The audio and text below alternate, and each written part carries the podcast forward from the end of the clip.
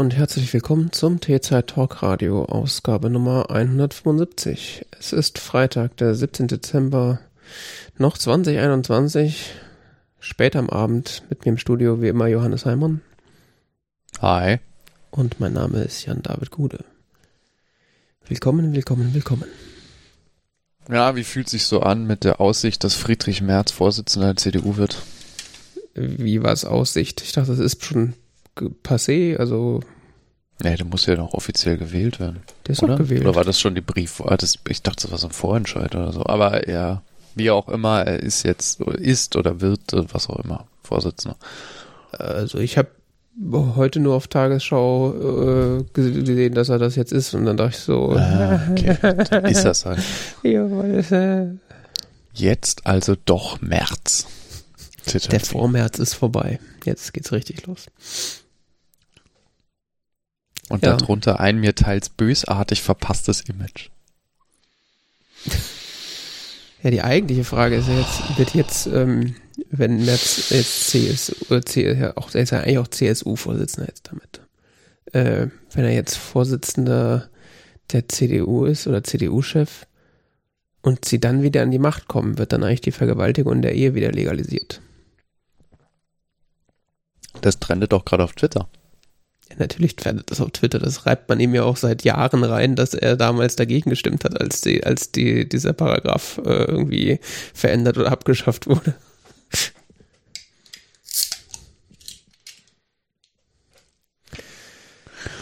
Ja, wahrscheinlich, ne? Also es ist auf jeden Fall jetzt die Rückkehr in die 80er, 90er Jahre. Rückkehr in die Vergangenheit, die es nie gab. Zurück in die gute alte Zeit, die nie real war die eigentlich nur gut für alte weise Männer war. Und selbst das. Ja, ich mache mir ein bisschen Sorgen um die CDU. Ja, jetzt auf jeden Fall.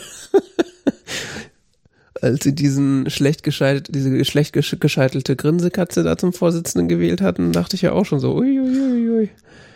Schlecht gescheitelte Grinsekatze. Na, der Armand. Ah. Wer? genau. Wer? ja, ich Sorge ist Irgendeiner Fernsehsendung war das die Tage, wo es hieß, erinnern Sie sich noch, es gab da diesen Armin Laschet. so, echt kurz in meinem Kopf so, wer? das war der Typ, der sich im Interview selbst von Kindern hat dissen lassen. Es fühlt sich an, als wäre es irgendwie Jahre her. Es fühlt sich vor allen Dingen an, als wäre das irgendwie in so einem Paralleluniversum passiert. Ja, okay. Ist aber Der cool. wollte ja ernsthaft Bundeskanzler werden? Ich habe doch nicht wirklich geglaubt, dass das klappt. Der? Ja, ich weiß auch nicht. Das ist schon echt hart absurd. Genauso absurd, wie dass sich jetzt äh, dass, dass die CDU-CSU-Fraktion äh, sich da im Bundestag echauffiert, dass sie jetzt neben den Nazis sitzen müssen. Hast du das mitgekriegt? Mm. Dass sie die Sitzordnung jetzt verändert haben. Naja. Ich fand das, äh, also ich wusste das auch nicht, dass das bisher vorher noch nicht so war. Die FDP, doch, die saß immer ganz rechts außen.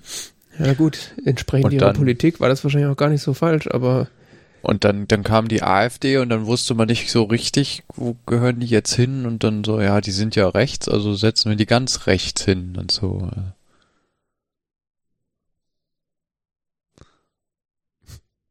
Tja.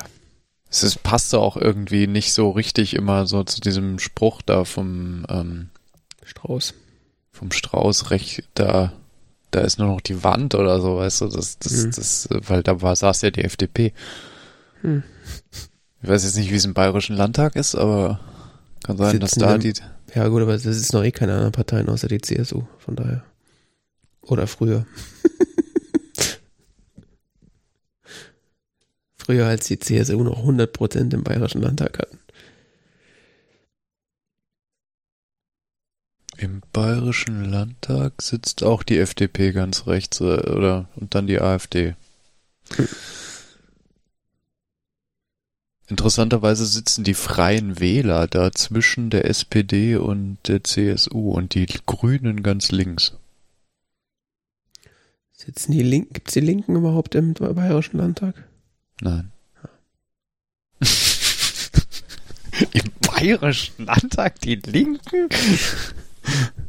Dafür hat man doch die SPD. Eben. Wenn man die roten Socken haben will, dann geht man zur SPD und nicht zu den Linken. Gott, oh Gott. Ja, passt doch eigentlich auch. Ja, ja, auf jeden Fall, ja. Ja, wir haben eine neue Sitzordnung. Alles gegen den Willen der CDU. Ja, Die finden das sehr schlimm. Ja Warum find, auch immer. find, finden das auch ganz schlimm, dass jetzt äh, dass gar kein, gar kein Bayer Minister, äh, Minister geworden ist. Finde es total benachteiligt. Ach so, ja, stimmt. Äh, Bayern ist ja jetzt überhaupt nicht mehr vertreten im Kabinett. Ne? Ja. Das ist, äh, Der Rest von Deutschland atmet auf und Bayern.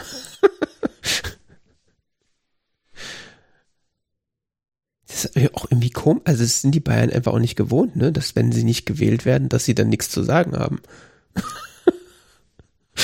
Das ist so ein Konzept. Schwierig.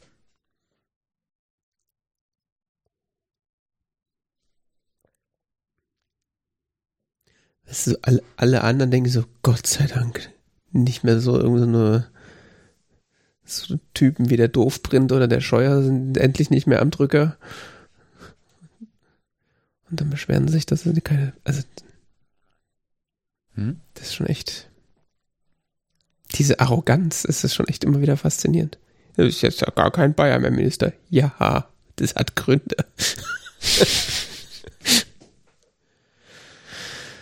Bayern muss ja vertreten sein im Kabinett. Wer soll denn sonst das Geld nach Bayern schaffen? Richtig. Die ganzen Infrastrukturprojekte. Siehst du? Sonst sieht's ja bald aus wie in Brandenburg. das wolle man ja nur nicht. ja, faszinierend. Und Der Volker Wissing, der schafft jetzt sicher alles Geld nach in die Balz und dann. ja, ja. Und ohne die Flugtaxiministerin wissen wir auch gar nicht, äh, wie es jetzt mit der Digitalisierung voranschreiten soll. Ohne die CSU. Was wird denn jetzt aus den Flugtaxis? Ja, weiß ich nicht. Muss mal Frank Thelen fragen, hat er investiert. so. Wenn es jemanden gibt, der noch eine, eine größere Blitzbirne ist als Scheuer und Dobrindt, dann ist es Frank Thelen.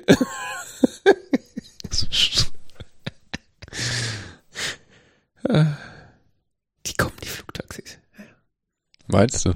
Das sagt er doch jede Woche bei Lanz. Ich, ich, ich habe, glaube ich, noch nie eine komplette Sendung von Markus Lanz gesehen. Ja, um die witzigen Ausschnitte zu gucken, muss man das ja auch nicht. Das ist, doch Darauf eigentlich nur so, begrenzt. das ist eigentlich nur so eine Memschleuder, das guckt doch niemand ernsthaft, oder? Man folgt ja auch nur der Koch und guckt dann die äh, Videos, ne? Der was? Der Koch? Twitter. Der wird auch. Nur der Koch. Ich krieg das ja nur auf TikTok mit. Nee, wie heißt der Typ? Der, die das. Twitter.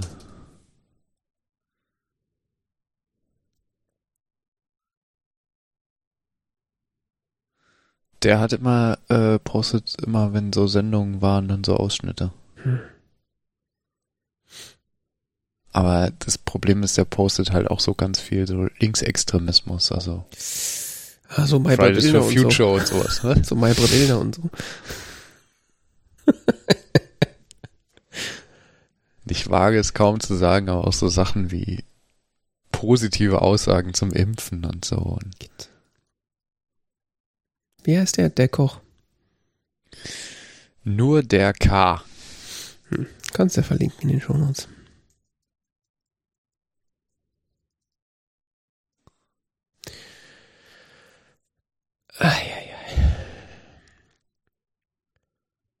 Hast du eigentlich nach unserer Schulzeit eigentlich mal Afrikola getrunken?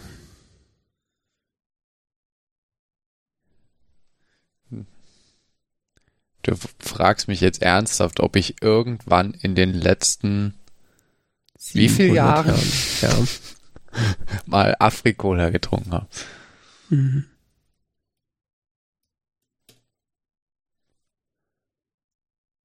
Und, hast du? Die, was weiß ich denn? Also ich glaube, ich habe seit der Schulzeit tatsächlich keine Afrikola mehr getrunken und habe jetzt die, äh, Die gab's in der Schule, ja? ja, das war quasi die billigere Variante zur Coca-Cola und die hatte, glaube ich, auch mehr Bums. Ich weiß so, also ich erinnere mich zumindest, dass ich die zu Schulzeiten einigermaßen regelmäßig getrunken habe. Äh, anstatt irgendwie so Coca-Cola. Und ich fand die auch eigentlich immer ganz nett. Und dann habe ich die aber, weil aus der Schule raus mm, ist die mir auch irgendwie nicht mehr unter, unter, unter irgendwie äh, in die Hände gefallen. Und jetzt habe ich die gerade wieder entdeckt in einer zuckerfreien Variante. Ist das eine Glasflasche? Mhm. Ja, ne? War ja ein Kronkorken drauf, ne? Ja. Glas 033. Äh, hat auch hier so nette Einkerbung an der Seite. Hm. Nee. F fühlt sich sehr angenehm an. Das handschmeichelt. Genau, das handschmeichelndes Fläschle. äh, ja, und ich, ich finde, die schmeckt ziemlich aromatisch. Also so hatte ich sie auch in Erinnerung. Und vor allen Dingen ähm, äh, merkt man ihr diese Zuckerfreiheit nicht an. Also es gibt ja ganz viele Colas, äh, denen merkt man diese Zuckerfreiheit direkt an, indem irgendwie so mh, so mittelmäßig gute äh, Süßstoffgeschmäcker dann auftreten. Das hat die relativ wenig oder gar nicht Mhm. und schmeckt dabei aber immer noch sehr vollmundig. Also ich, ich habe auch letztens äh, habe ich hatte ich irgendwie Pizza bestellt und da gab es irgendwie ein Freigetränk dazu und da habe ich irgendwie äh, Coca, also normalerweise bestelle ich dann irgendwie irgendeine zuckerfreie Cola-Geschichte dann dazu.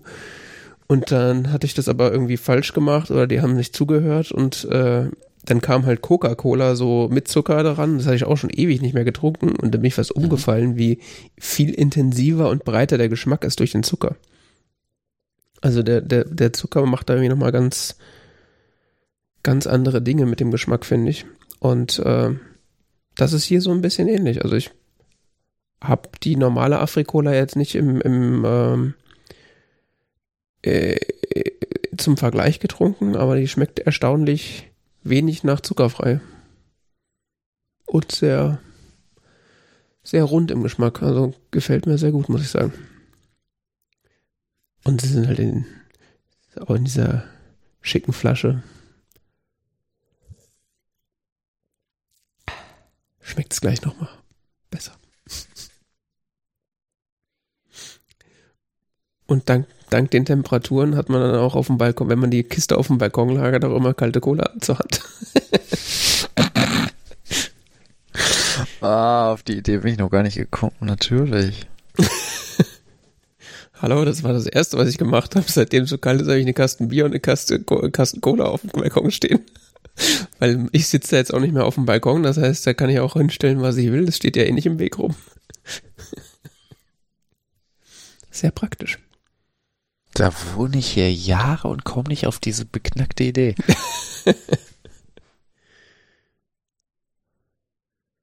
oh Mann. Das mache ich aber teilweise mit Essen. Also wenn es kalt genug ist, stelle ich dann auch abends äh, das gekochte Essen auf dem Balkon. Mhm. Stimmt, das habe ich auch schon gemacht, ja. Bevor ich dann so einen Riesentopf Suppe oder irgendwas im Kühlschrank stelle. Steht's besser auf dem Balkon.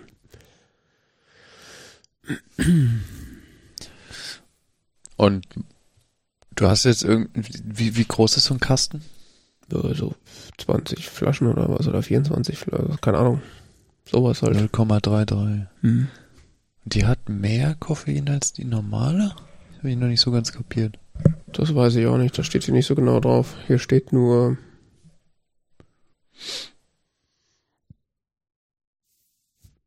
Koffein, aber nicht wie viel. Nee, steht nicht drauf.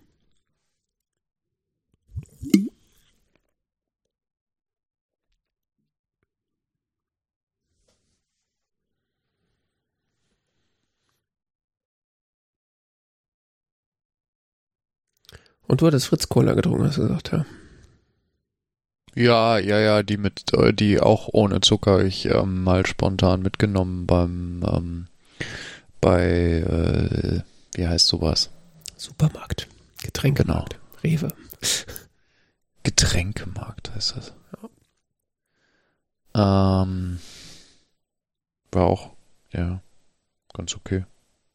Ja, ich habe die, hab die irgendwie letztens mal seit längerer Zeit mal wieder probiert und mich Bisschen festgestellt. geschmacklos. Ja, es, ja, ist irgendwie so. Hatte ich irgendwie besser in Erinnerung. Ja, ich auch. Aber vielleicht haben sie was am Rezept geändert, das kann natürlich auch sein. Das hat mich äh, enorm irritiert. Es war so, ja. Und das finden alle so toll. Hm. Ich glaube, die allermeisten Leute trinken die ja mit Zucker. ah, okay, das kann sein, ja. Gilt ja auch irgendwie noch in so ganz vielen Kreisen, habe ich das Gefühl, dass so Süßstoff als irgendwie was Schändliches äh, dasteht oder irgendwie das so, so eine unterschwellige Angst vor Krebs oder irgendwas dann auch irgendwie mitschwingt. Das höre ich zumindest immer von ganz vielen Leuten. Das ist so, nee, ich ziehe, wenn dann mit Zucker, weil klar, von Süßstoff kriegt man ja Krebs oder so. Naja, aber so gesundheitstechnisch gesehen, also man weiß nicht so hundertprozentig, soweit ich weiß, was, was äh, Süßstoff für der Darmflora macht.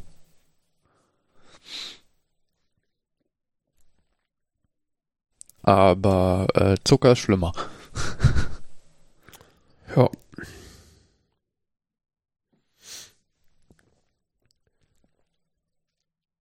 Ich sag mal so, solange wir den Kram jetzt schon saufen, müsste man ja irgendwas merken.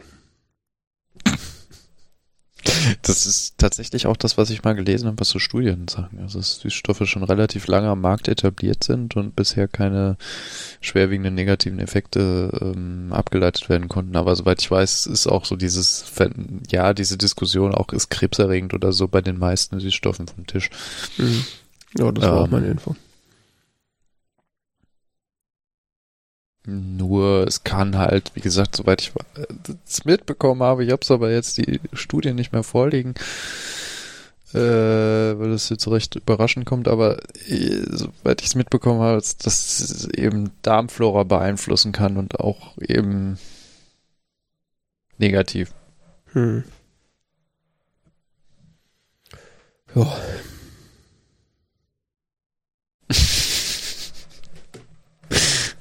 So. Aber das ist so. Äh. was beeinträchtigt nicht die Darmflora negativ? Also, Ich hab, ich sehe als immer diese Halbliterflaschen von Afrikola echt? im Rewe. Ich bin nie im Rewe Getränkemarkt, keine Ahnung. Asche. Äh, nee, der ist hier bei den Revers äh, zusammen in einem. Ja, wir haben ja der Rewe bei uns um die Ecke ist tatsächlich äh, physisch getrennt, wie man so schön sagt.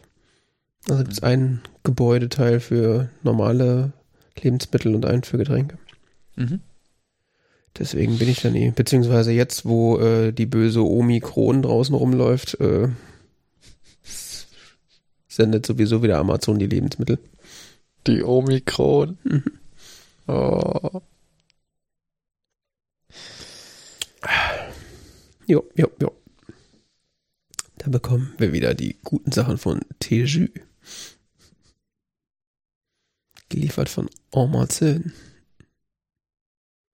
Hm. Den Einzelhandel supporten, ne? Ja. Ja gut, ich meine, die, äh, wenn, wenn sich die Einzelhändler ordentlich benehmen würden, ist das ja nochmal eine ganz andere Frage. Aber wenn ich dann irgendwie bei äh, Inzidenzen von jenseits der 300 äh, dann noch irgendwie Kassiererinnen sehen, die dann hinter ihrer Plexiglasscheibe ohne, Max, ohne Maske sitzen, weil sie haben ja eine Plexiglasscheibe. Scheibe. Scheibe. Genau. Denke ich mir auch so, ach, lass mal. Ja, das sehe ich jeden. Äh, immer. Also, naja, beim Einkaufen jetzt nicht, weil äh, bei den Super erst so beim Aldi immer, ja. Ich muss ab und zu zum Aldi wegen so Spezialdingen und da äh, die haben häufig dann keine Maske. Mhm. Das ist sehr beunruhigend. Ja, Also seit, seitdem ich weiß, wie gut die FFP2-Masken halten, äh, habe ich da jetzt so kein Riesenproblem damit, aber ich finde das so all- allgemein schon irgendwie unverständlich und auch schwierig. Also auch Äh, ich weiß nicht, ich hatte mich vor längerer Zeit über die FFP2-Masken relativ stark informiert und auch, wie ich die richtig an mein Gesicht anpasse und sowas. Und seitdem ist das, bin ich da relativ entspannt, aber es ist so, denkst du so, okay.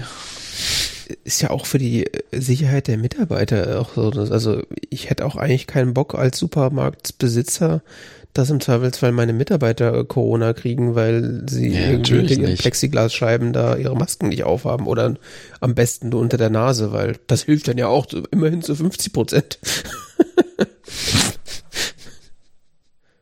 oder eigentlich nur, ja, was auch immer. Ja, ich finde am schönsten, das ist so FFP2-Masken, die null ans Gesicht angepasst sind. Mhm.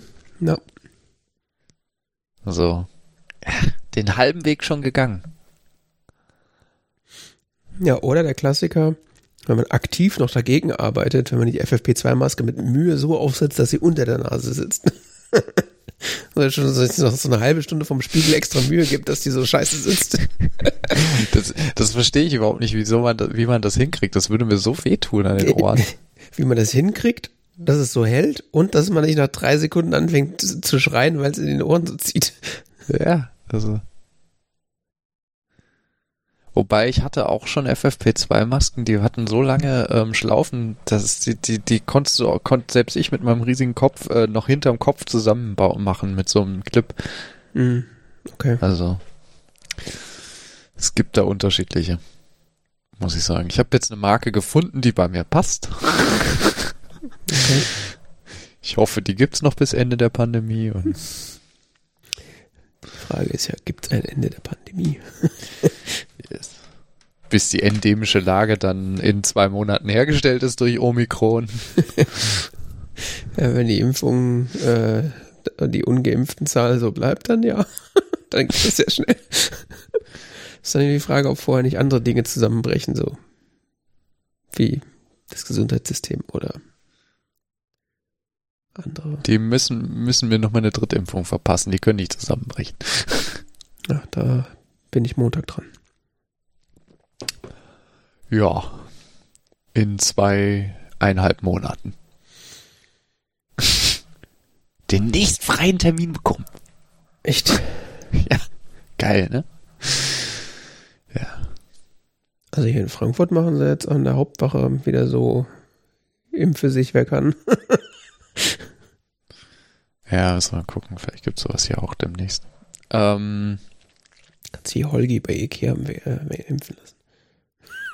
ja, momentan ist es hier so, dass du, ja, sie können hier vorbeikommen und dann stehst du irgendwie vier Stunden lang auf dem Marktplatz rum und vielleicht wirst du wieder weggeschickt, weil der Impfstoff alle ist.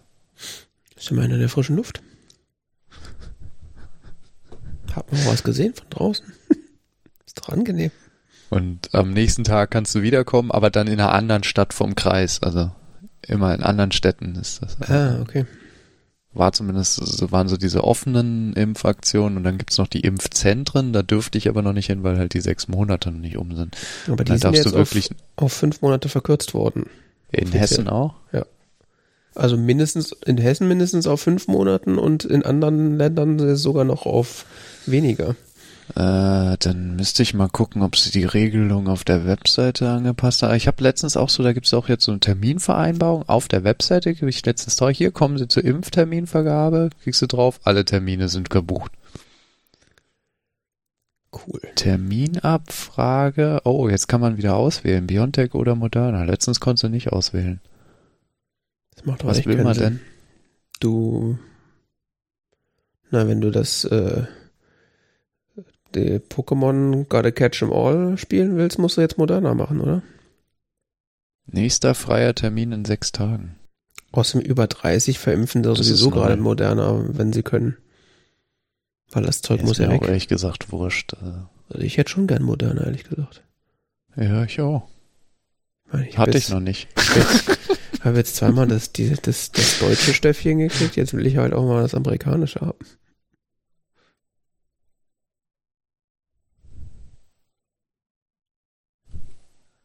Ah, eine Drittimpfung kann nur durchgeführt werden, die vorangegangene Corona mindestens fünf Monate zurückliegt. Ja, immerhin. Dann ist ja schon mal auf fünf muss ich nochmal Monate. rechnen. Ja, bei meinem Hausarzt war das, äh, äh, war, war, ich, war ich irgendwie, wann war ich denn da? Keine Ahnung. Habe ich, dann an der Anmeldung gefragt, genau, ich we- wegen, äh, war ich wegen Blutabnahme und dann habe ich gleich in der Anmeldung gefragt, so, ja, wie sieht's denn aus mit Boosterimpfung? Ja, wann wurden Sie denn geimpft? Ja, dann und dann. Ja, dann hier, der und der Termin. Okay, das war zu einfach. Wo ist der Haken? Aber das war auch noch bevor so alle so richtig am Boostern waren. Da war halt noch so irgendwie, wurden mal irgendwie so 100.000 Leute am Tag geimpft oder was, nicht so wie jetzt gerade. Hm. So. Ich bin gespannt.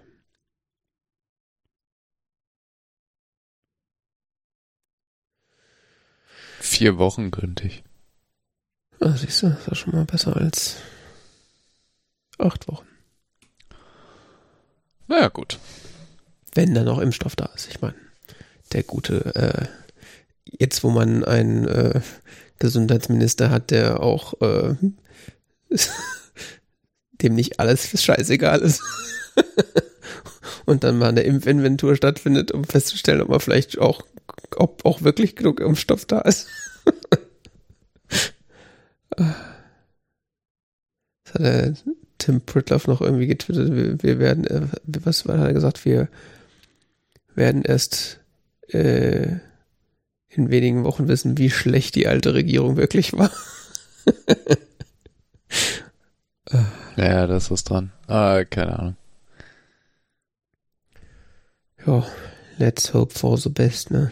Interessanterweise hat ja selbst Herr Lauterbach den Herrn Spahn noch in Schutz genommen, indem er gesagt hat, ähm, Der ist halt ein Trottel. Jetzt lasst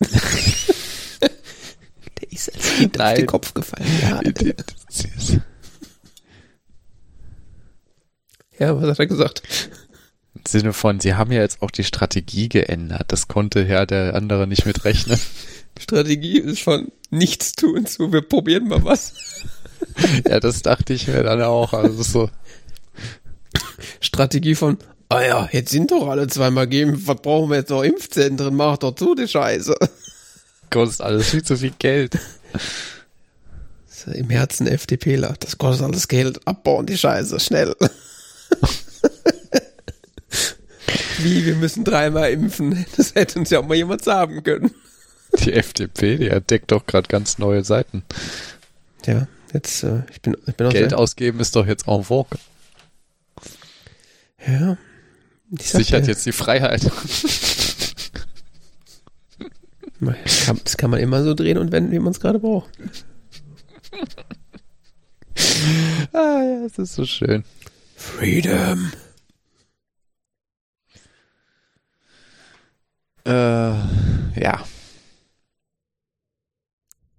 Ja. Kommen wir Wollen wir mal über was Inhaltliches reden? Oh, Nicht hier nur so rumschwätzen. kommen wir vom Schwätze zum Lese. Ja, äh, ich habe irgendwo, also es ist jetzt schon ein paar Wochen her, aber ähm, in den letzten, irgendwann in den letzten Monaten ein Buch gelesen, was ich sehr cool fand und das eigentlich hier schon drüber sprechen wollte, aber es dann vergessen habe. Und zwar äh, das Neueste von Andy Weir. Kommt mir bekannt vor, der Name. Irgendwas war mit dem.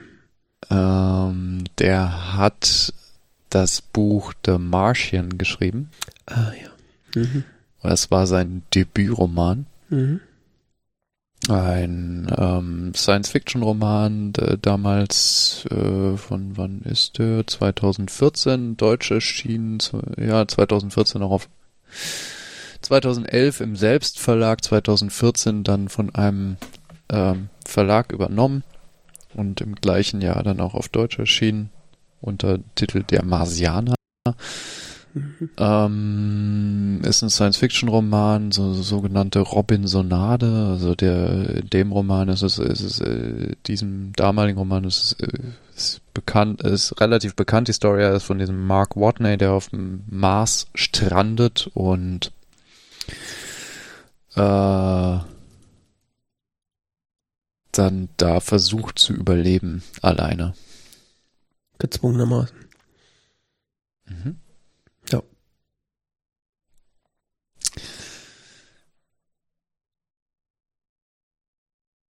Ähm,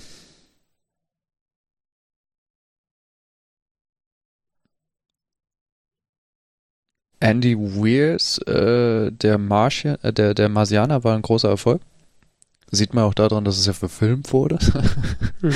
Mit Matt Damon später. Ähm, er hat dann noch einen Science-Fiction-Roman geschrieben, der hieß Artemis.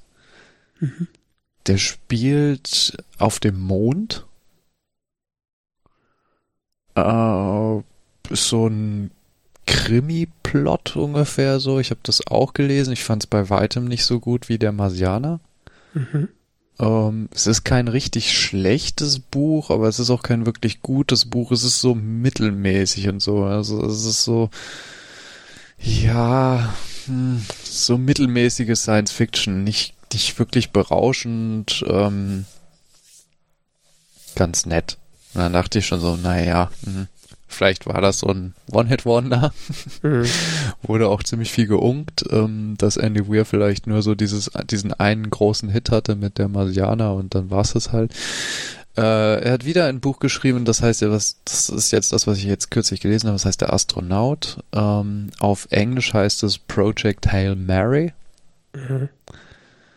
Ähm, ist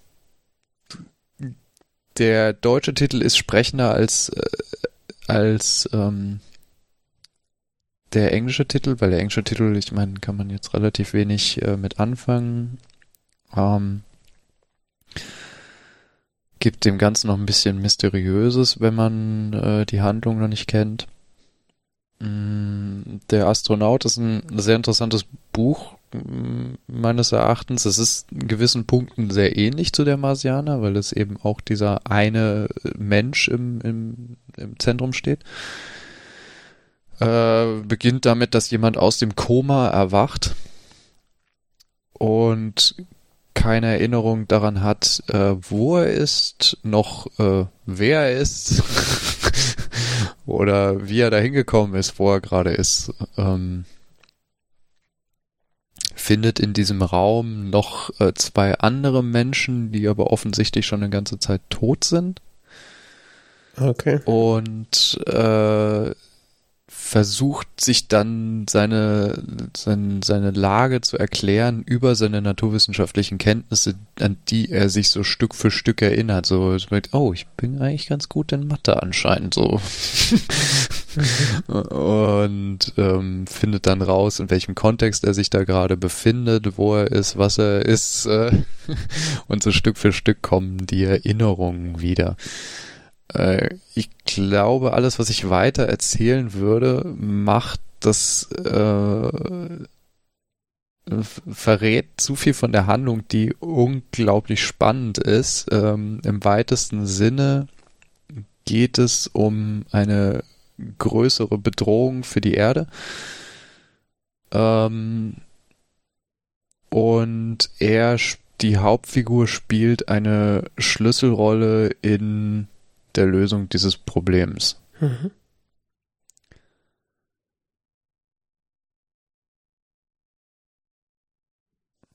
Zumindest in der Aufgabe, dieses Problem zu lösen.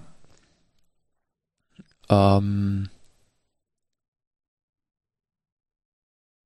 es geht um äh, viel äh, Raumfahrt, es geht um viel äh, wie, wie funktioniert Raumfahrt, was für Probleme könnte man da stoßen. Ähm, es geht um ähm, ja was was für Probleme aus dem Weltall könnten auf die Erde zukommen.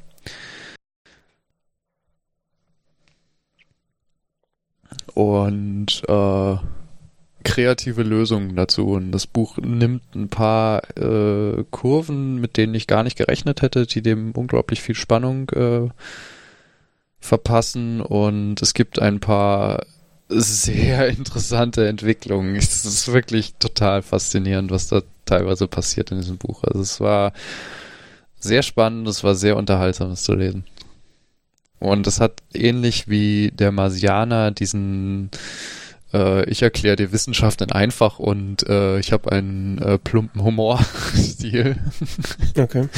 Also Marsianer ist ja auch so dieser Mark Watney, er ist immer so ein lustiger Kerl, immer einen, einen flotten Spruch auf den Lippen, ähm, immer äh, locker in den stressigsten Situationen. Die, die Hauptfigur in der Astronaut ist so ähnlich, aber nicht ganz. Also es ist schon noch mal ein anderer Charakter.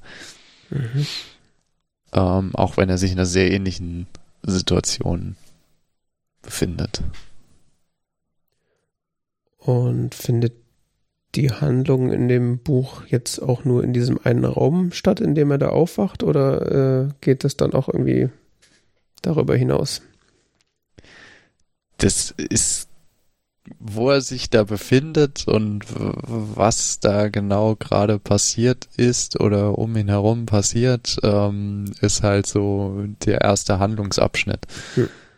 Und äh, es geht deutlich darüber hinaus, ja. Es, okay. ist, äh, es ist keine Handlung, die in diesem einen Raum spielt, nein. Okay. Ich frage nämlich deswegen, weil der Film, den ich gesehen habe, äh, über den ich gleich spreche, der findet nur in einem Raum statt. Nein, nein, nein, nein. Ähm, es ist deutlich epischer. Okay. Es ist ein richtig interessantes Science-Fiction-Buch und geht weit über der Marsianer hinaus in, in seiner Reichweite als Science-Fiction-Roman. Okay. Also der Marsianer ist ja sehr begrenzt auf dieses Denken, ähm, dieser eine Typ auf dem Mars, wie könnte man theoretisch auf dem Mars überleben?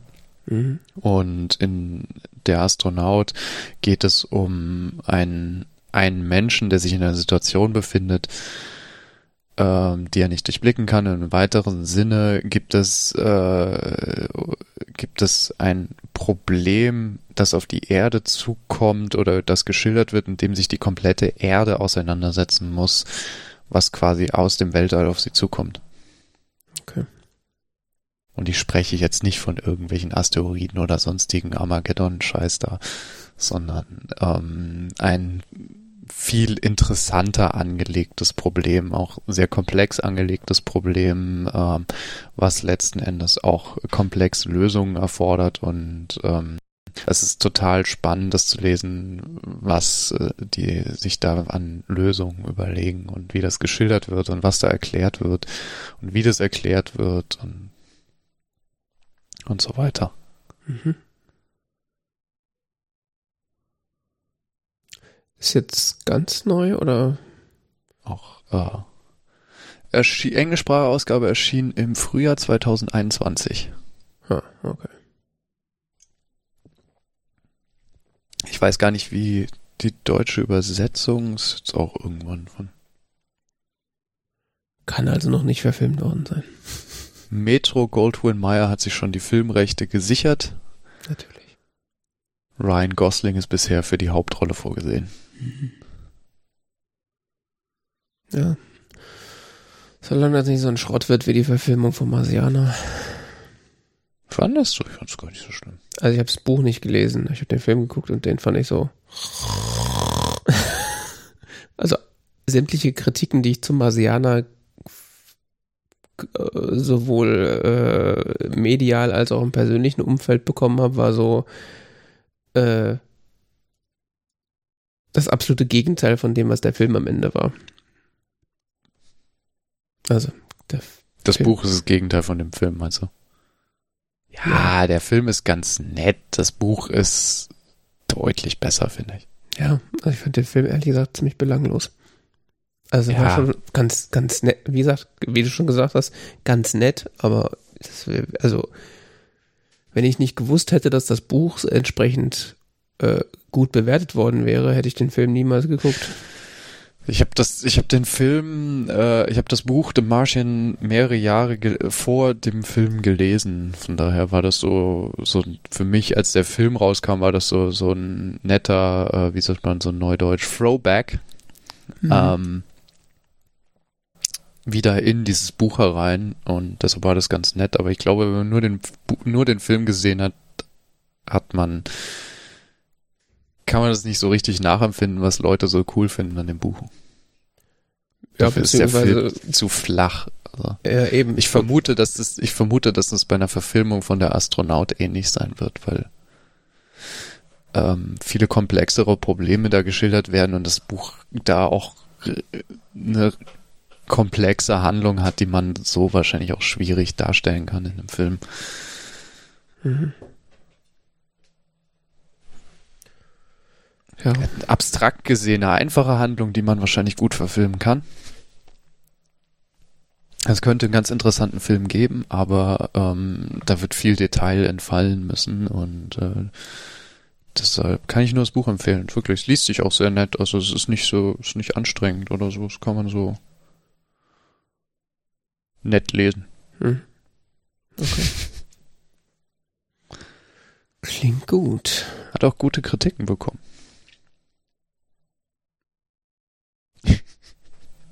Florian Freistetter schreibt da großartige Mischung von Nerdtum, MacGyverismus, Science Fiction und Krimi. Na, wenn der das sagt. Mischung von Astronomie und Biologie ist bemerkenswert. Okay. Nicht schlecht, nicht schlecht. Okay. Äh, ich habe ja gerade ein bisschen Zeit wegen Urlaub und äh, habe dann äh, mal so ein paar Filme geguckt, die ich äh, schauen wollte und habe äh, auch grundsätzlich meine Watchlist so ein bisschen aufgearbeitet. Die ist am Ende eigentlich nur länger geworden, als sie vorher war. äh, also so viele Filme, wie ich geguckt habe, äh, oder wie, ich habe wesentlich mehr Filme draufgepackt, als ich geguckt habe, aber ein Film, den ich geguckt habe, äh, ist 12, äh, 12 Angry Men. Mhm. Äh, ein Courtroom, 1957, ne? Genau, ein Courtroom-Drama Drama aus dem Jahr 1957. Äh, ich habe eben im Vorbeiscrollen gesehen, dass es auch ein, eine neuere Version gibt. Mhm. Ist das ein Remake davon? Ja, ja. Es basiert ja im Prinzip auf einem Play, also äh, auf einem Theaterstück? Ja, oder das Theaterstück basiert auf dem ursprünglichen Film. Also es fühlte sich auf jeden Kann Fall sehr sein. Theaterstückmäßig an. Da habe ich nicht mehrfach während dem Schauen gedacht, dass so, dass das irgendwie sich anfühlt wie so ein Theaterstück. Made for Television Drama Film. Aha, okay, also 1997 ist wohl, es gab es ein Remake, äh,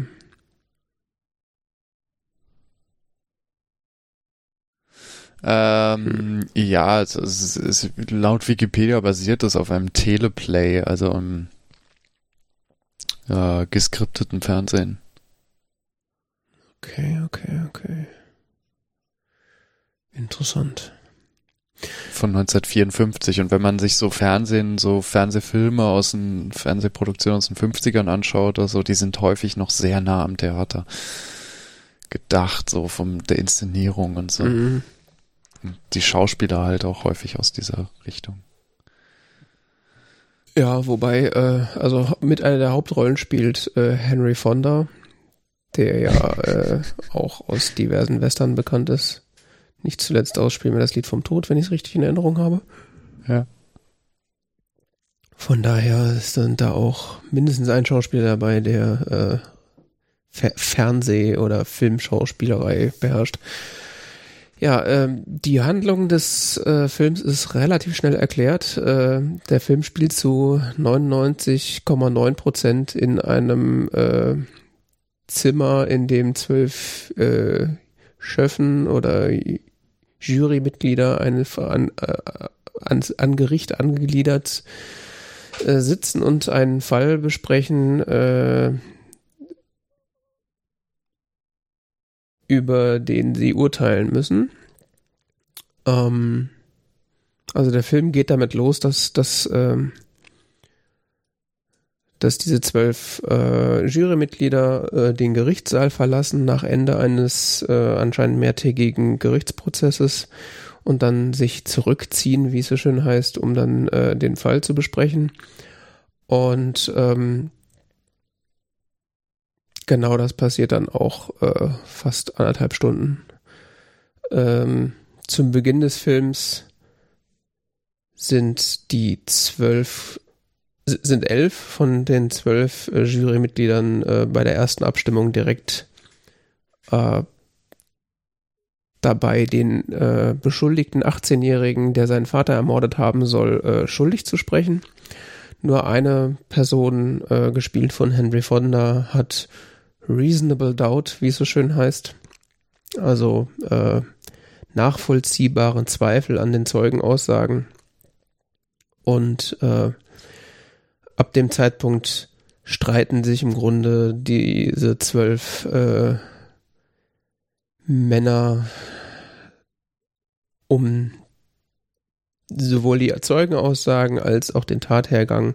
Und äh, ist eine sehr schöne ähm, sehr schöner technischer Kniff, äh, sozusagen den, den Zuschauer direkt in die Handlung reinzuwerfen und äh, ohne irgendwas von, von, den, von dem Tathergang und, und dem Gerichtsprozess zu wissen und dann nur durch die äh, Unterhaltung dieser zwölf Männer herauszufinden, er, worum es erstens in dem Fall geht, was der Beschuldigte getan haben soll und auch äh, die Rekapitulation der äh, Zeugenaussagen. Also man kriegt quasi durch diese, man ist quasi wie so ein Fly on the Wall, äh, würde man wahrscheinlich äh, im Englischen sagen. Man ist so quasi stiller Zuhörer dieser, dieser Unterhaltung und, und lernt da, dadurch quasi den, den, äh, den, den vorangegangen, die, die vorangegangene Verhandlung, äh, die man selber nicht gesehen hat, äh, wird einem dann quasi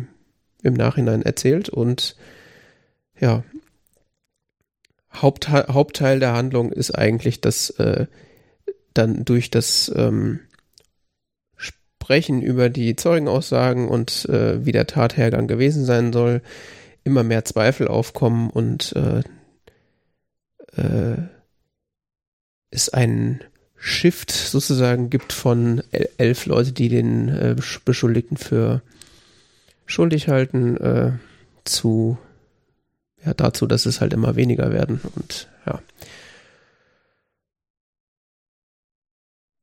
Und es ist extrem faszinierend, wie so ein Film, der, wie gesagt, die, eigentlich die komplette Zeit in einem Raum stattfindet und in dem nichts anderes passiert, aus dass zwölf Menschen äh, miteinander sprechen, beziehungsweise auch oft aneinander vorbeireden, ähm, wie der so äh, unterhaltsam und interessant sein kann. Also ich habe die ganze Zeit darüber nachgedacht, ob der Film denn spannend ist in irgendeiner in irgendeiner Hinsicht. Und, und das ist er vielleicht auch. Also es wird ja auch immer wieder äh,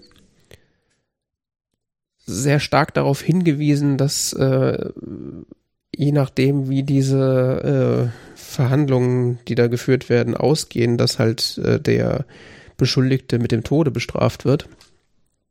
Also eine gewisse Grundspannung ist natürlich allein dadurch schon gegeben. Aber ich glaube, es ist hauptsächlich so ein äh, ja, Interesse, was also es wird ein unfassbares Interesse ge geweckt, wie denn diese Unterhaltung jetzt weitergehen.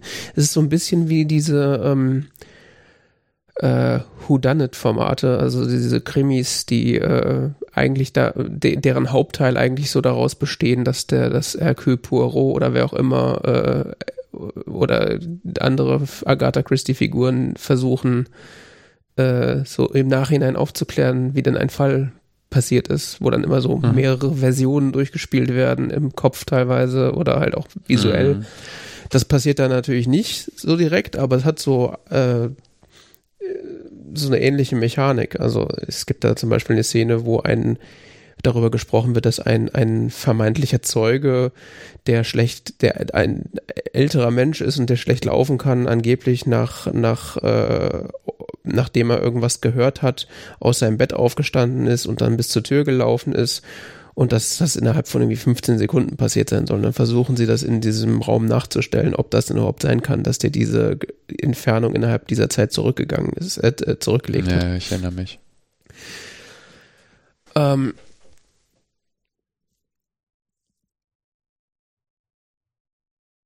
was auch extrem interessant an dem, an dem Film ist, ist, äh, ist die Tatsache, dass, der, dass die Menschen, die da sitzen, äh, auf der einen Seite sehr undivers sind. Also es sind zwölf weiße Männer, was grundsätzlich schon mal, wenn man mal so drüber nachdenkt, äh, völlig absurd ist, weil eigentlich müsste ja so eine Jury sehr divers aufgestellt sein, um so den, den Volkswillen abzubilden sozusagen.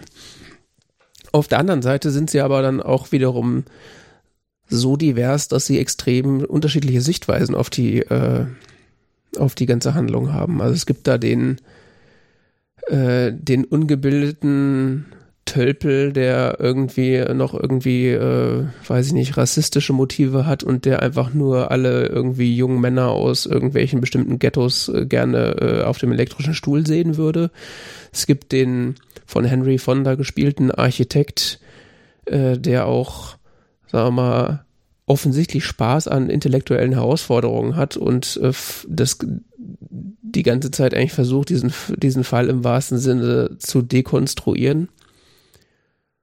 Und es gibt irgendwie den, den alten Mann, der irgendwie so ein bisschen großväterlich, äh, gutmütig äh, auf das Ganze herabblickt. Oder es gibt die Figur, die selber in irgendeinem Problemviertel aufgewachsen ist und deswegen äh, interessante Insights äh, zu dem Tathergang und äh, Geschichten dazu liefern kann. Also es ist irgendwie sehr witzig, dass dieser Film, ob, obwohl, oder äh, dass diese, diese zwölf Personen, obwohl sie so undivers sind, trotzdem irgendwie divers sind. Aha. Äh, und ich finde den Titel furchtbar. 12 Angry Men. Mhm. Also er ist so weit von dem entfernt, was die, also er könnte nicht weiter von dem Inhalt des Films entfernt sein, glaube ich. Ich meine, ja, da ist, Weiß ich nicht. sind zwölf Männer, an die an irgendeiner Stelle in diesem Film immer, äh, also irgendeiner ist immer mal irgendwie gerade böse oder wütend und äh, schreit rum. Aber das ist halt so überhaupt nicht das, worum, worum es in dem Film geht oder was den Film ausmacht. Also sehr. Also da finde ich tatsächlich, äh, es ist einer der wenigen Male, wo ich ähm, den deutschen Titel besser finde als den Originaltitel. Weil oft im, im, die deutsche Übersetzung ist, glaube ich, die Zwölf Geschworenen. Mhm. Ich meine, vielleicht ist die Zahl zwölf im, im amerikanischen Kulturraum auch einfach so stark mit irgendwie Jury verbunden. Ja, ja, auf jeden Fall. Also Das- dieses, dieses zwölf Personen entscheiden ist halt so ein Riesending in den USA. Ne? Ja, vielleicht reicht. Weil, weil Juries äh, sehr, sehr wichtige Rolle haben im amerikanischen Rechtssystem. Ja. Von daher, vielleicht äh, tue ich dem Film da auch ein bisschen Unrecht, aber so äh, finde ich es irgendwie sehr unpassend, der Titel. Zumindest aus europäischer Sicht. Dann wiederum ist die ganze Konstruktion des Films in, auf europäische Sicht, aus europäischer Sicht sowieso schwierig, weil dieses Jury-Konzept, ich weiß ja nicht.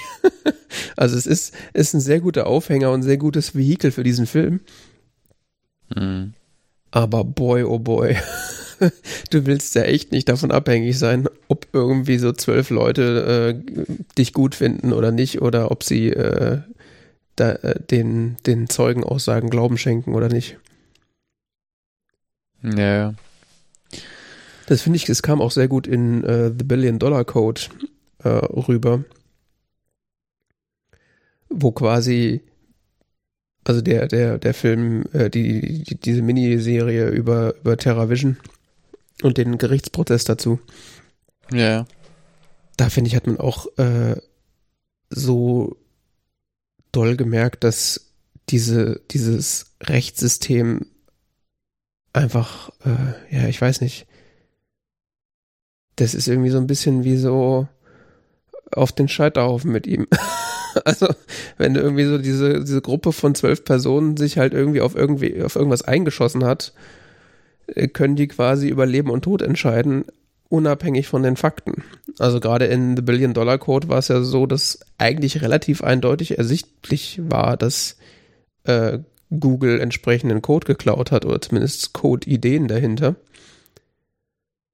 Aber weil die Jury im Zweifelsfall nicht kompetent genug oder nicht äh, ja, sich mit sowas gar nicht auseinandersetzen kann, weil sie nicht die, das nötige Hintergrundwissen hat, äh, konnten sie ja eigentlich gar nicht sagen, dass sie ohne Reasonable Doubt äh, Google schuldig sprechen.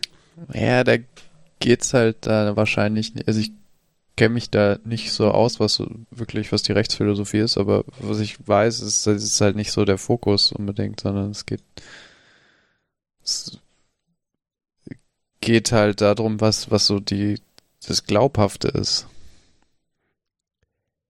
Es ist doch egal. Ja, das mag sein, aber das, das ist da auch an sich schon flawed. Ich meine, wenn irgendwas, nur weil irgendwas glaubhaft ist oder nicht glaubhaft, heißt es ja nicht, dass es was mit der Realität zu tun hat. Tja, ich weiß es nicht, kann es echt nicht beurteilen. Ich kenne mich da nicht aus. Es wird entsprechende rechtsphilosophische Überlegungen geben, warum das so gemacht wird. Ja. Ähm, aber ich meine, das ist das gleiche Land, in dem der Präsident nicht die meisten Stimmen braucht, um Präsident zu werden. Also von daher, keine Ahnung. Ja, gut, es gibt auch in den USA so einen gewissen Trend zu, zu Kodifizierung und zu, zu Rechtsprechung auf Basis von, von äh, Kodizes. Also im Sinne von, dass man ähm, Gesetze auf Basis von, von bestimmten Gesetzen urteilt und Auslegung von Gesetzen durch einen Richter und nicht durch eine Jury. Äh, ja. Keine Ahnung. Ich verstehe das Common Law System nicht. Aber ich fand es einen spannenden Film. Ja, definitiv. Also, als ich ihn vor Jahren mal gesehen habe. Also wirklich spannend. Äh, total. auch gerade am Anfang mit dieser äh, von Henry Fonda gesp gespielte äh, ich habe gerade mal nachgeguckt. Namenlose Geschworene Nummer 8. Mhm. Die sind ja alle ohne Namen. Ah, nee, stimmt nicht. Äh, am Ende sprich, spricht er und der alte Mann äh, beim Rausgehen, äh, sagen sie sich gegenseitig, wie sie heißen. Ach ja. Mhm. Okay. Ähm, hast du ihn auf Deutsch oder auf Englisch gesehen? Auf Englisch. Auf Englisch. Mhm. Okay, mhm. dann spricht der eine wahrscheinlich mit osteuropäischem Akzent, ne? Da spricht einer, der so nicht ganz lupenrein akzentfreies Englisch spricht, ja. ja. Der Uhrmacher. Mhm. Stolz, jetzt Amerikaner zu sein. Ähm, ja, ich, ich, ich fand, es ist gerade diese, diese Rolle von, von Henry Fonda ist halt cool. So dieser, der Typ, der da quasi für das Gute kämpft. Also ich bin nicht ganz überzeugt und mhm. ist schon eine sehr idealisierte Darstellung, aber es ist irgendwie auch auch spannend, also wie er so quasi dagegen so die Mehrheitsmeinung kämpft. Ja, es ist idealisiert und auf der anderen Seite ist natürlich auch passieren da Dinge und, und werden so Sätze gesagt, die natürlich so ist schon alles sehr convenient, wie das da abläuft. Ich meine, da geht es dann darum, dass äh, irgendwie da lassen sich dann die Tatwaffe nochmal zeigen und dann geht es irgendwie darum, ja, diese Waffe hat der Waffen, der, der Mann, bei dem die Waffe gekauft wurde, sagt, das ist die einzige Waffe dieser Art, die er jemals hatte und äh, bla bla, die gibt's nirgendwo zu kaufen. Und dann zieht halt Henry Fonda exakt dieselbe Waffe aus seiner, aus seiner Jackentasche raus, so, ja, ich habe ein paar Straßen weiter genau das gleiche Messer kaufen können, so nach dem Motto. Mhm. Ich so, okay, ist irgendwie highly, äh, awkwardly highly involved, der Mann. Irgendwas ist bisschen viel Arbeit für einen, für einen Geschworenen, aber ja, also. Der hat halt noch das Herz im rechten Fleck, der hat noch die wahre Moral. Ja, es, äh, Das ist der einzig mal, moralische noch. in bestimmten Kreisen in den USA würde diese Figur wahrscheinlich als linker Antifa-Spinner äh, bezeichnet werden. es gibt da so eine Figur, die hat mich sehr an so einen Trumpisten erinnert. So, I don't care about ja, the facts. Ja, kann sein. I don't care about the facts. These kids belong on the chair. okay. Nochmal, warum machten wir das mit den Juro, mit diesen, mit dieser Jury, wenn da solche Psychopathen sitzen? naja, es ist auf jeden Fall, man hat so das Gefühl, es ist eine sehr hitzige Situation, was nochmal unterstrichen wird, soweit ich mich erinnere, von der Wetterlage. Ja, sehr heiß, kaputter Ventilator. Und ähm, spannend bis zuletzt. Ja, das sowieso. Also mit dem ein bisschen, was da wieder gearbeitet wird, diese, diese Hitzesituationen, die sind alle am Spitzen wie bekloppt und am Ende laufen sie da quasi schweißdurchränkt raus und sehen alle aus, als hätten sie sich gerade irgendwie acht Stunden auf die Fresse gehauen. Also physisch. das ist schon ziemlich gut dargestellt. Also ist mit einer der besten Filme wahrscheinlich, die ich hier gesehen habe. Also kann man so nicht anders sagen. Ist einfach von vor. Also es gibt wirklich die einzigen Kritik, die ich hätte, ist am amerikanischen Rechtssystem. Und die hat ja mit dem Film nichts zu tun, von daher. Nee. Ich habe das auch schon beim Theater gesehen. Okay. Ja, ich glaube, ja. das ist bestimmt was, was du gut fürs Theater äh, adaptieren kannst. Total toll.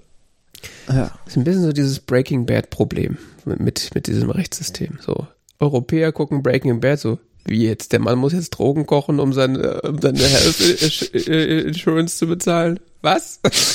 Macht ja auch keinen Sinn. Naja, es gab mal sowas ähnliches mit Bastian Pastewka, ne? Hast du das mal gesehen? Nee, ich habe das nicht gesehen, aber du hast, glaube ich, da irgendwann mal drüber geredet. Äh.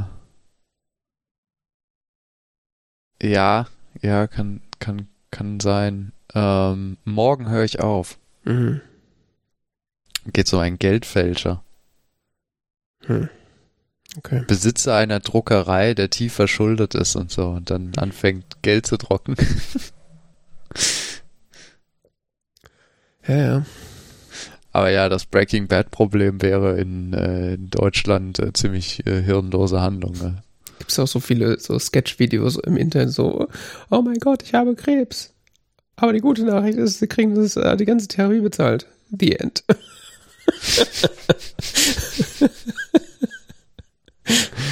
Das, ist, ist etwa immer, wenn ich sowas über die USA lese, sehe ich so, warum, warum will man das nicht? ich krieg's nicht. Selbst Menschen, die ich vernünft, für wirklich vernünftig halte, sprechen darüber dann so, als, als wäre irgendwie eine, eine, gesetzliche Krankenversicherung der Sozialismus. Also, ja. Das ist sehr eigenartig. Nun gut. Ähm, du deshalb hast auch konsumieren wir hier ja nur amerikanische Kulturprodukte und äh, lassen uns weiter amerikanisch in, indoktrinieren. So sieht's aus. äh, ich habe bei Apple TV diese Foundation-Serie geguckt. Weil ich habe irgendwie dieses Jahr so ein Science-Fiction-Ding am Laufen. Ich weiß nicht so genau. Okay. Ähm, Foundation ist die Verfilmung der gleichnamigen Buchreihe. Von Isaac Asimov. Von, genau, von demjenigen auch dieses Jahr äh, erschienen. Ich hätte fast gesagt ins Fernsehen ins Kino gekommen. Ähm, basiert, puh, erzählt die mehrere hundert Jahre dauernde Saga äh, der Foundation. Ähm, die Foundation ist so eine Gruppe von Ver von Leuten, die quasi verbannt werden aus einem Imperium. Ähm, die sind unter der Führung von einem sogenannten Psychohistoriker, der Harry Seldon, mhm. ähm, der über mathematische, sehr fortgeschrittene mathematische Methoden quasi die Zukunft vorhersagen kann. Mhm. Oder mögliche Zukünfte.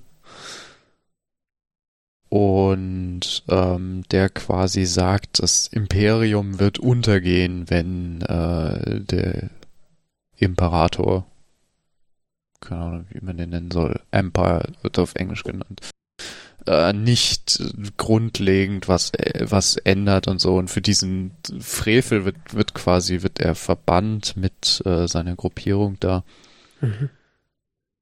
Äh, ich hoffe, ich gebe es jetzt wieder richtig wieder. Kann sein, dass ich Dinge falsch verstanden habe oder so, weil das äh, komplexe Handlung ist. Ähm, auf jeden Fall, der wird verbannt und so fängt dann die Handlung an und geht dann um die weitere Geschichte dieser Foundation-Gruppe mhm. und die weitere Geschichte des Imperiums. Die Handlung deckt etliche Jahrhunderte ab. Ich bin, habe jetzt die erste Staffel davon gesehen. Es soll eine weitere Staffel geben mindestens eine weitere. Ähm, bin gespannt, wo in diesem Zeithorizont die zweite Staffel dann stattfinden wird. Ähm, die erste Staffel, so viel kann ich sagen, deckt schon mal mindestens äh, 50 Jahre oder sowas ab. Mhm. zumindest etwas über 30 Jahre. Es gibt einmal einen größeren Zeitsprung mhm. von paar 30 Jahren. Äh, also ja, Zeitspanne von paar 30 Jahren müssen es sein, nicht 50 Jahre, das wäre übertrieben, aber paar 30 Jahre müssen müsste hinkommen. Äh, es ist sehr episch. So Und, sahen die Trailer auch aus, ja ähm, am Anfang war es so, hä, was, wie, wer jetzt mit, was passiert hier? Und dann war irgendwann, äh, ein bisschen langweilig und ähm, okay. jetzt gegen Ende, die letzten Folgen war dann sehr irgendwie spannend wieder, fand ich, und sehr ähm, episch und Dinge wurden aufgebaut und erforscht, wie man so manchmal so schön sagt in Literaturwissenschaft, äh, die dann doch äh, sehr ansprechende Handlungen versprechen. Mhm. Ja, so sahen die Trailer aus, dass es erstmal sehr verwirrend und anstrengend sein könnte, das zu gucken. Das ja, nicht unbedingt anstrengend. Ja, aber so, man, also so ging mir das zum Beispiel am Anfang mit Game of Thrones. Da habe ich die ersten drei Folgen gucken, so, worum geht's hier? Wer sind diese Leute? Was soll das alles? Und so mhm. habe ich das ein bisschen die Befürchtung, dass Foundation auch ist.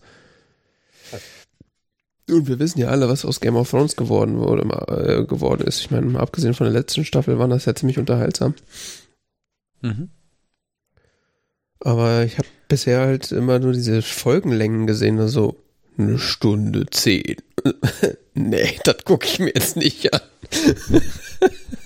ich glaube, das ist die erste Folge, die so lang ist, oder? Die, ich glaube, ja, die erste ist auf jeden Fall über eine Stunde, glaube ich. Und die zweite ja. ist auch irgendwie 50 Minuten oder so. Und ich so, boah, ja. das muss mich jetzt echt mitreißen, wenn ich das jetzt angucke.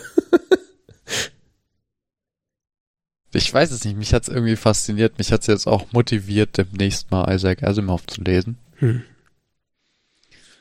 Äh, jetzt vielleicht nicht unbedingt gleich den Foundation-Zyklus, aber zumindest irgendwas von dem, uh, das hatte ich schon länger mal so im Hinterkopf immer, aber irgendwie nie gemacht bisher. Und bin da sehr gespannt. Ähm, ich glaube, in den Trailern war auch Lee Pace sehr prominent. Mhm. Es liegt auch daran, dass der eben de facto Empire spielt, also den Imperator dieses em galaktischen Imperiums. Moment, der Typ wird Empire genannt. Ja, der ist vom Namen her Cleon theoretisch Cleon der Zwölfte und Cleon der Dreizehnte ist er auch. Okay. Ja, also. Timey, wimey, wibbly wobbly. Nein. Das hat was damit zu tun, dass der Imperator dieses äh, Imperiums äh, sich selbst klont, um quasi unendlich an der Herrschaft zu sein. Ah. Und es gibt immer drei von ihm. Einen, einen Jungen, einen, ähm, das ist äh, Bruder Dämmerung, äh, Bruder Morgen, äh, Bruder Tag und Bruder Dämmerung. Mhm. Äh, ein Junge, ein Mittelalter und ein Alter und in den, in den in relevanten Handlungszeitpunkten spielt halt Lee Pace den Bruder, den Brother Day. Hm, okay. Brother Dawn, Brother Day, Brother Dusk.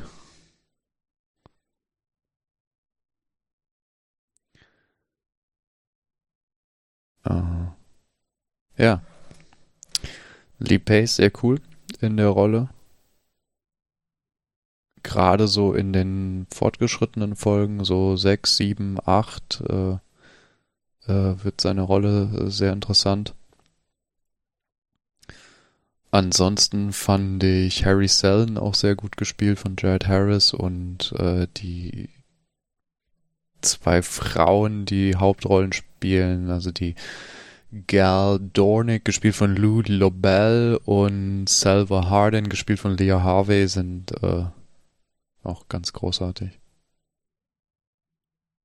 Okay. Ja, ich wollte hier auf jeden Fall auch gucken, allein schon, weil mein Isaac Asimov ist ja so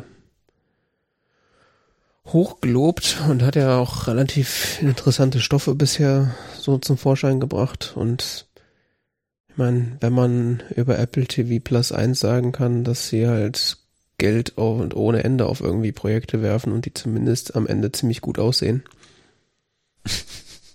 gut aussehen tut's, finde ich. Ja, also ich habe da noch nie was gesehen, was scheiße aussieht. Also das ist so.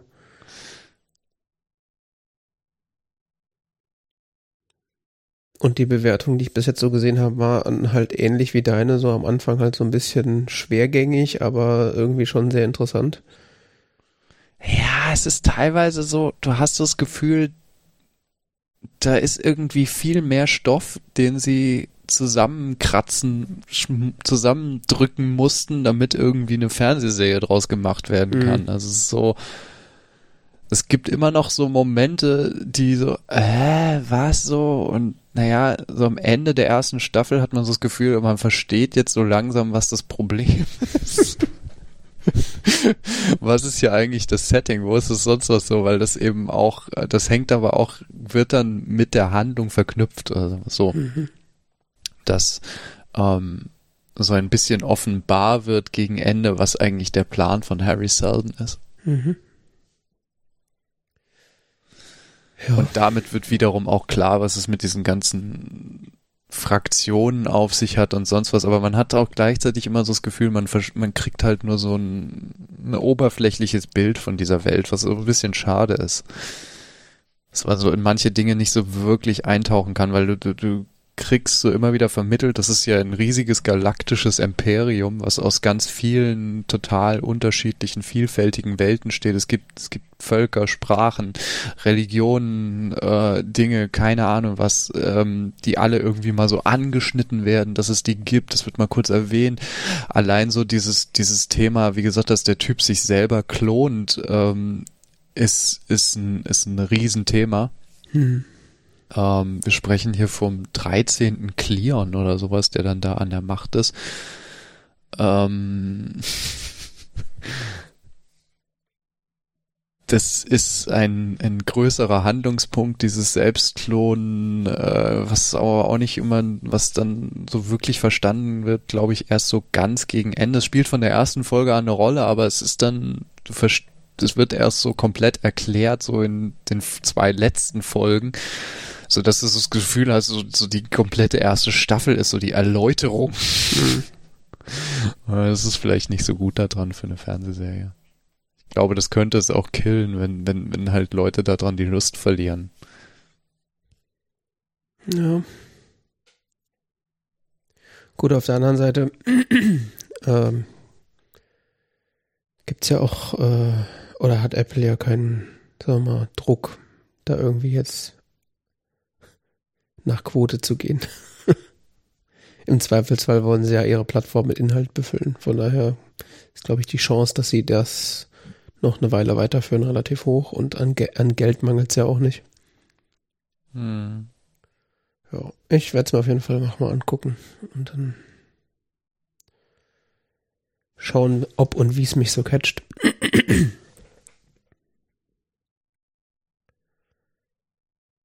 ja. Ähm, ich habe auch noch was auf Apple TV Plus geguckt. Oder besser gesagt, angefangen zu gucken. Was auch, also eigentlich habe ich nur zwei Folgen geguckt bisher, aber es war irgendwie ganz interessant. Deswegen äh, dachte ich, rede mal kurz drüber. Und zwar ist das äh, The Problem with Jon Stewart.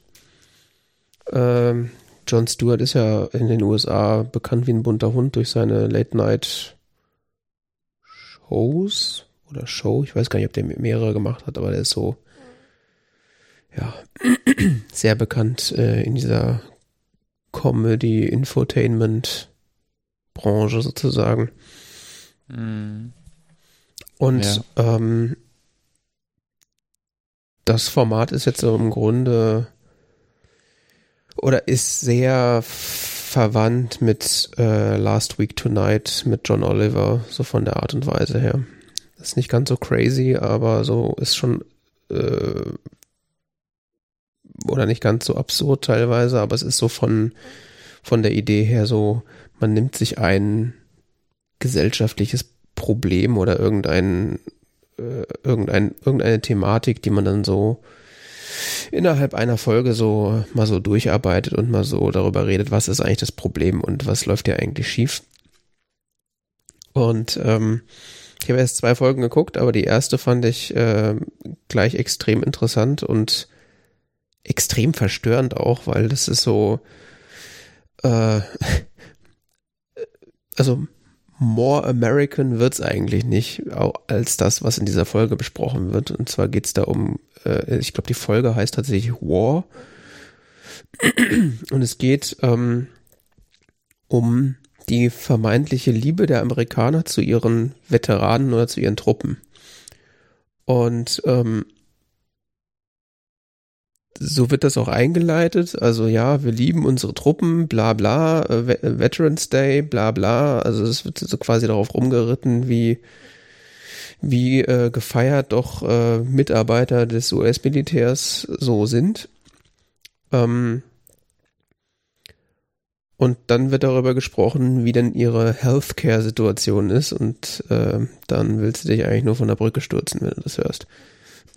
Also im Gegensatz zur, zur Allgemeinheit in den USA sind tatsächlich äh, US-Soldaten ähm, äh, krankenversichert. Das ist schon mal der gute Punkt.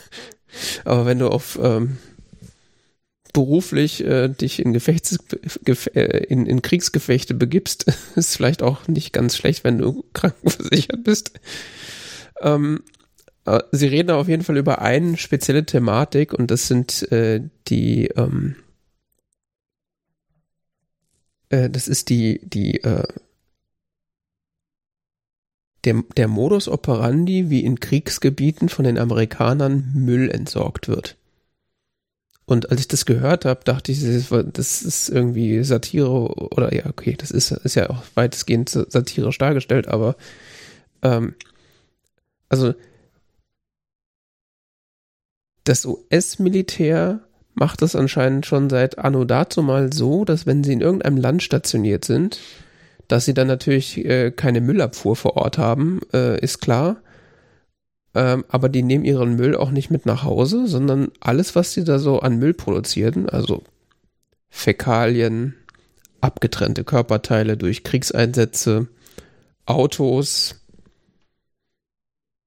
Hausmüll, you name it, alles, was so an menschlichem oder von Menschen produzierter Abfall mhm. äh, wird äh, in ein riesiges Loch gekippt und Zitat ignited with jet fuel.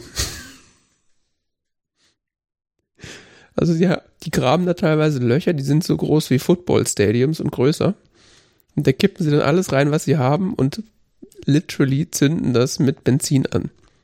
Und dann gibt's, wird, da werden da Bilder gezeigt, da siehst du dann diese Basis von denen, die ist auch riesig groß, also Hektar Military Operation Gelände, bla, und dann siehst du so eine Rauchwolke dann, die eben, die so bis zur ISS geht oder so. Okay. Also wie eine pechschwarze Rauchsäule, die bis zur Unendlichkeit in die Luft geht und denkst du so, wow, was zur Hölle?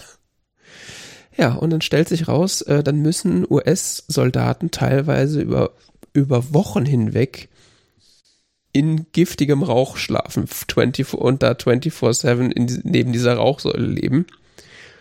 Und dann kriegen die komischerweise nach ein, zwei Jahren Krebs und haben irgendwie nur noch eine Lungenkapazität von 10%.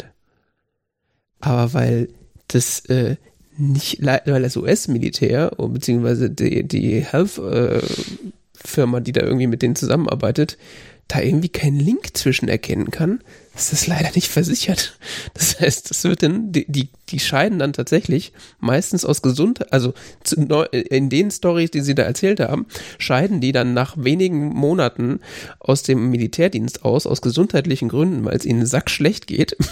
Und dann kriegen sie eins, zwei Jahre später Krebs, sei es Magenkrebs, Darmkrebs, Lungenkrebs, you, know, you name it.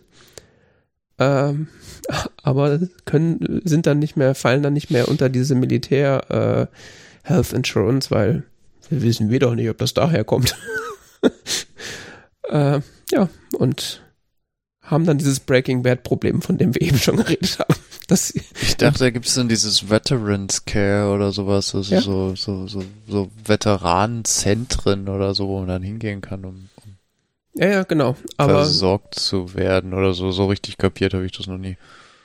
Ja, also es gibt auch äh, diverse ähm, Fälle, wo, keine Ahnung, dir wird ins Bein geschossen. Irgendein dummes Beispiel, wo du halt weißt, ja, okay, dass ich diese Schmerzen im Bein habe und ich, dass ich humple, das liegt daran, weil mir halt im Kriegseinsatz in, ins Bein geschossen wurde. Das ist halt relativ offensichtlich. Und das wird ja. dann halt auch behandelt, bis, äh, bis die Behandlung abgeschlossen ist, sozusagen. Auch nach dem äh, Ausscheiden aus dem Militärdienst. Hier wird aber äh, gesagt, ja, wir wissen nicht, woher dein Krebs kommt. Kann sein, dass es, äh, wir, oder wir können nicht mit Sicherheit sagen, dass es damit zu sie, zusammenhängt, dass du in giftigem Rauch für mehrere Wochen hast äh, leben und schlafen müssen. okay. Also, und, und da wird halt so aufgedeckt, dass irgendwie das so Praktiken sind, die seit 2006 oder so bekannt sind und dass da, dass das Militär das weiß, aber äh, das große Mühlen malen langsam, bla bla. Ähm, bis heute ist es so, dass wenn du äh, im Militäreinsatz bist, kann es sein, dass dann irgendwie da so ein Pit ausgehoben wird, wo dann über mehrere Wochen Müll verbrannt wird und du dann äh, im Zweifelsfall schwerste äh, Beeinträchtigung danach hast und das nicht mehr bezahlt kriegst. Also es ist so, da war ich echt äh, etwas schockiert. Und da habe ich mich vor allen Dingen gefragt, wie machen das denn andere Länder? Das müsste doch so eine Praxis, das muss doch irgendwie mal auffallen, dass das eine dumme Idee ist. Es ist doch wahrscheinlich billiger. Äh, und vor allen Dingen haben da irgendwie Zahlen vorgelegt, irgendwie so in den letzten, ich weiß es jetzt nicht mehr genau, aber es war eine unfassbar hohe Zahl von Menschen, die in den letzten 20 Jahren durch solche Sachen irgendwie krank geworden sind. Also historisch gesehen wird es tatsächlich so gelöst, dass man Müll da produziert und den da lässt und so? Ja. Also je nach Armee hat man das auch einfach irgendwo rumliegen lassen. Aber rumliegen lassen ist ja im Zweifelsfall besser, als ihn anzuzünden. Also was, was üblich ist, natürlich Gerät und so, was man zurücklässt, zu zerstören. Oder mhm. unbrauchbar zu machen, das ist üblich. Und alles an, weil es an sich ein strategischer Nachteil ist, Müll mitzunehmen. Ja.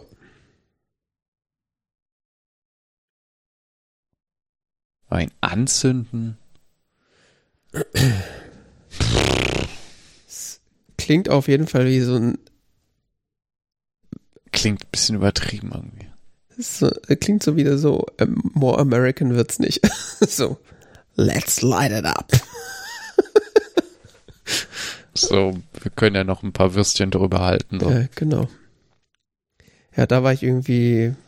Großer Smoker.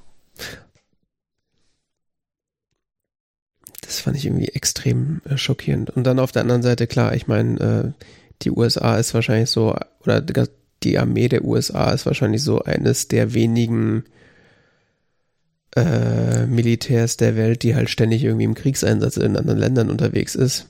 Vielleicht haben andere Länder das Problem einfach nicht, weil sie nicht ständig irgendwie in andere Länder einfallen, wer weiß. Ja, ist weniger geworden. Ja. Russland betreibt den Sport noch und ansonsten. Ja. Ist eher wenig, also. China macht das eher über Straßen. Tja. Und Kredite, aber ansonsten. Die zweite Folge ging dann, äh, war das große Thema Freedom. Da haben sie dann so ein bisschen diese Debatte über Freiheit und sich impfen lassen und so ein bisschen ähm, auseinandergenommen. Freedom! Und äh, was eigentlich so den, die Freiheit tatsächlich momentan so beeinträchtigt, so diverse äh, aufstrebende Diktaturen, äh, die es so gibt, oder autokratische Menschen, so à la Trump und so. Das war auch nochmal ganz interessant. Ist allerdings sehr US-zentriert, also bisher gewesen. Also das ist so, das ist aber auch das Problem, was ich mit Last Week Tonight hatte, dass es da halt im Zweifelsfall sehr oft um Themen geht, die entweder nur in den USA stattfinden oder die halt hauptsächlich äh, aus Sicht der USA dargestellt werden. Also ja, ich hatte, deshalb habe ich auch irgendwann aufgehört, Last Week Tonight zu sehen, weil es dieser US-amerikanische Blick auf Politik und auf Probleme quasi so, die so die Welt beherrschen. Mhm. Ich habe immer so das Gefühl, ich habe so zunehmend das Gefühl in den letzten Jahren, dass sich das irgendwie entfer entfernt von meiner Wahrnehmung. Also von Politik und Welt und keine Ahnung was und so. Die, die, die Amerikaner, in meiner Wahrnehmung versinken die Amerikaner immer mehr in ihrer Amerika-Blase und, und drehen sich noch um sich selber und um, um Probleme, die, die sie bei sich für irgendwie weltbewegend halten, die aber der Rest der Welt irgendwie gar nicht hat. so im Sinne von, äh, jeder hat irgendwie im Schnitt drei Waffen zu Hause und äh, jeden Tag werden äh, 10.000, äh, jeden Tag sterben zig äh, Menschen an irgendwelchen Überdosen von irgendwelchen komischen Medikamenten und, und äh, äh, am laufenden Band ändern irgendwelche Staaten Wahlrecht zum, zum Negativen mhm. und äh, sonst was so. Also, also die haben politische Probleme, die hier so, äh, und eigenartigste Regulierungen und sonst was und, und komische Dinge. Also der Blickwinkel von hat mich zunehmend einfach nur noch irritiert. Es ist mehr so ein bisschen so, so ein Blick in den in den, ähm, wie sagt man, ja, ist wie so, so ein, in so einen Schaukasten gucken, so, das ist so, schon hier auf Last Week Tonight geht, das ist das dritte Video, Homelessness. Ja, Obdachlosigkeit ist auch in Europa ein Problem, auch kein zu unterschätzendes Problem, aber das, das sind so, wie sagen die Amerikaner so schön, Orders of Magnitude dazwischen ja. Das, das kann man sich hier gar nicht vorstellen. Das ja, und ich weiß auch gar nicht, ob das, ob diese US oder ob die Amerikaner tiefer in ihrer US-Blase versinken als früher. Ähm, ich habe eher das Gefühl, dass wir halt einfach viel mehr Zugriff auf diese Infos haben. Also das kann auch sein. Ich meine, heute musst du ja quasi, kannst ja nicht spucken, ohne irgendwie so ein Last Week Tonight Video auf YouTube zu äh, zu gucken. Äh, ich meine, klar, wenn du jetzt tatsächlich origine, originäre US-amerikanische Quellen dir angucken willst, musst du dir schon ein bisschen mehr Mühe geben. Aber so auf, auf YouTube oder so, da kriegst du den Kram ja quasi, weil er auch einfach so beliebt geworden ist, einfach andauernd angeboten. Ich meine, wenn du mal so überlegst, so vor 10 oder 20 Jahren, wie hättest du denn da amerikanisches Fernsehen gucken wollen würden? Das ja, ja, das stimmt auch wieder. Aber äh, ja, das ändert natürlich an der Gesamtsituation nichts, dass äh, die USA sich weiterhin im Endstadium des Kapitalismus befinden und äh, sich die ganze Zeit wundern, warum alles so scheiße ist. Und der Rest der Welt irgendwie so ein bisschen drauf blickt und so denkt so, ja, weil, was ist los mit euch? Und gleichzeitig kann man, also ich, ja, bei mir ist es auch mal so zyklisch. Ich, manchmal kann ich da gar nicht weggucken, weil es wie so ein Unfall ist. Mhm. Und Aber auf der anderen Seite will ich es gar nicht mehr angucken, weil es betrifft mich halt erstens nur peripher und es sind halt auch einfach so dumme Probleme, wo, man denkt, wo man denkt so, ja, dann denkt halt mal drüber nach und macht es halt einfach mal richtig. Ja, führt halt mal einen Sozialstaat ein, ihr Horst, ne? Ja. Oder verbietet irgendwelche krassen Medikamente oder reguliert sie zumindest irgendwie in irgendeiner Form. Ja. Wenn einem auf jeden Fall dieser US-Zentrismus äh, gerade nicht super überdrüssig ist, ist auf jeden Fall äh, The Problem with John Stewart keine schlechte Sache ja, zu ja, kommunizieren. ja es, kann, es, es, es, es kann ja auch, also ich will es gar nicht schlecht reden, es kann, kann auch sehr interessant sein. Ich meine, die USA sind immer noch eins äh, der international wichtigsten Länder, weil sie eine der größten Volkswirtschaften sind. Ähm, die hängen sich überall rein, die sind überall dabei, ähm, die sind wichtig. Es ist auch, es ist, wenn man so sich, glaube ich, so für Weltpolitik interessiert, schon ganz interessant zu sehen, womit sich eben die Amerikaner beschäftigen, was so Ja. den öffentlichen Diskurs in den USA prägt. So. Da muss man natürlich das richtige Mindset gerade für haben. Und äh, man kann jetzt auch, sag mal, Und es gibt der Sendung nicht vorwerfen, dass sie irgendwie US-zentrisch ist oder dass es dann nur um Probleme der Amerikaner geht, weil es ist Ja, ein. US-amerikanisches äh, Medium und die Sendung heißt literally The Problem. Also da geht's halt um Probleme der Amerikaner. Vielleicht Ja. äh, ändert sich das ja auch noch in anderen Folgen, dass sie dann auch über, äh, sag mal, Probleme reden, die ähm, nicht ausschließlich Amerika gemacht und, und äh, betreffend sind, aber. Kann man auf jeden Fall ganz gut gucken. Ist ganz unterhalts, ist unterhaltsam gemacht und ist informativ, wenn man dann die Informationen braucht oder haben möchte. Genau. Und dann äh, hast du dir neue Hardware angeschafft, wenn ich das richtig sehe. Ach so, ja, ähm, ich habe ich hab ja jetzt so ein, also so eine Kleinigkeit an sich. Ich habe ich hab ja jetzt äh, so ein so ein Mac, nur noch hier Macs mit ähm, Apple Silicon, Mhm. um es mal im Oberbegriff zu bezeichnen. Und äh, angesichts dessen habe ich mir eine neue Tastatur gekauft. Mhm. Dieses ähm, externe Keyboard von Apple mit Touch ID in der schmalen Variante, weil ich die bevorzuge. Dann muss ich den Arm nicht so weit ausstrecken, um an mein Trackpad zu kommen. Mhm. Ähm, das habe ich deshalb gekauft, weil es Touch ID hat.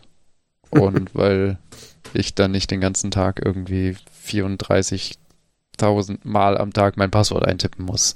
Mhm. In ähm, zum Anmelden, zum Lockscreen entsperren und vor allen Dingen auch immer und immer wieder Passwortmanager. Weil ich bin in der Webentwicklung unterwegs, ich muss mich häufig in Dingen anlog einwählen. Mhm. Sehr häufig. Und ja, das ist eine Erleichterung meines Alltags tatsächlich. Ein bisschen lustig ist es auch, weil es ist äh, so mitunter jetzt die größte Escape-Taste, die ich jemals hatte übrigens. Also um mal so, so ein typisches Escape-Thema von Tastaturen hinzuweisen. Die ist, Ah, die ist riesig. so groß wie auf der großen Tastatur. Okay, auf der alten waren die Funktions, auf der alten äh, kleinen Tastatur waren die, ähm, hast du auch die mit Touch ID? Nee, nee, das ist die normale Magic Ah, ist die Keyboard. alte, okay. Okay, ähm, auf der alten kleinen Tastatur waren nämlich die Funktionstasten klein, Mhm. waren so halbe Höhe. Und da war auch die Escape-Taste kleiner. Ja. Äh, ja, größter Nachteil an dieser Tastatur ist dieses veränderte Layout von den Pfeiltasten meines Erachtens. Yep, Also mit den zwei großen links, rechts und den kleinen nach oben, unten Tasten. richtig. Ich finde die nicht. Mhm. Deswegen wundert Ich mich, dass du die gekauft hast, weil das ist tatsächlich der Dealbreaker für mich, warum ich mir aktuell diese Tastatur nicht kaufen würde. Ich gewöhne mich jetzt langsam dran. Ich habe sie jetzt seit zwei Wochen, aber und ich gewöhne mich so immer mehr dran, aber äh, es, es war schon frustrierend am Anfang. Naja, also war so kurz davor so, äh, nee, äh, ich die ist auch hatte, nicht ganz billig. hatte beim äh, vorherigen Job hatte ich den Vorgänger dieser Tastatur, also das gleiche Layout, nur ohne Touch-ID. Und äh, ich habe mich zwar auch irgendwann dran gewöhnt, aber ich habe halt oft genug auch einfach auf der Alt-Taste rumgedrückt und mich gewundert, warum ich nicht nach links äh, die, die, der Cursor sich bewegt. Also das ist äh, für mich tatsächlich ein Dealbreaker und das ist auch der Grund, warum ich äh, vor vier Jahren, als ich mir diesen iMac hier gekauft habe, an dem ich sitze, warum ich mir dieses, äh, das große Keyboard dazu bestellt habe, wo äh, die ordentlichen Pfeiltasten drauf sind, die man ja. erfühlen kann. Ja. Da ist natürlich der Nachteil, also der Nummernblock, den brauche ich nicht und äh, das, man muss tatsächlich immer relativ weit mal nach rechts greifen, um mein Trackpad zu erfassen. Aber einen Tod muss man halt sterben, ne? Aber die Pfeiltasten, das ist schon echt. Tja. Ja, das Problem mit diesem Nummernblock-Thema ist, dass es ergonomisch für mich echt scheiße ist. Naja, geht mir ähnlich. Ist auch so ein bisschen tragisch, weil sie haben ja jetzt auf den, äh, auf den ganzen Laptops haben sie das jetzt wieder korrigiert, dass da wieder ordentliche Pfeiltasten drauf sind. Ja, gell? Deshalb habe ich es auch überhaupt nicht, hab ich echt nicht wahrgenommen am Anfang. Ich dachte, das ist selbstverständlich. Das ist, wieso soll das jetzt das, anders sein? Das war das erste, was ich gesehen habe. Als die sind, die sind ja zusammen mit, den, mit dem neuen, mit dem neuen iMac sind die ja rausgekommen. Ich war ich so abgelenkt von Touch ID. Ich konnte für nichts anderes in den Augen. Ich saß schreiend vor dem Fernseher, als ich das gesehen habe. So, nein, sie haben die Pfeiltasten nicht geändert. Scheiße auf Touch ID. Was habt ihr mit den Pfeiltasten gemacht? Vor allem das Schlimme ist, es ist jetzt auf den Laptops wieder, also die Apple. Auf dem Laptop ist es wunderbar. Also ja. auf beiden Laptops, die ich hier habe. Ja. Also es ist auf meinem, auf meinem Arbeitsgerät wie auf meinem privaten Gerät. Das ist perfekt. Also ist toll. Apple, die immer Wert darauf legen, dass ihre Tastaturen überall gleich sind, bringen eine Tastatur raus, die nicht zu den Tastaturen auf ihren Laptops passt. Tja. Oh, ja. Großer Schmerz. Kommt vielleicht noch. Dann kann ich die hier für ja, in 90 sechs Jahren des Einkaufswerts verkaufen. In sechs Jahren oder so. Wie, Hast du mal versucht, die alte zu kaufen? Das alte äh, Magic äh, Keyboard in, in schmal? Äh, ja, nee. Bezahlst du in gebraucht schon 50 Euro für. Ja. Und dafür kriegst du dann so ein verranztes Ding.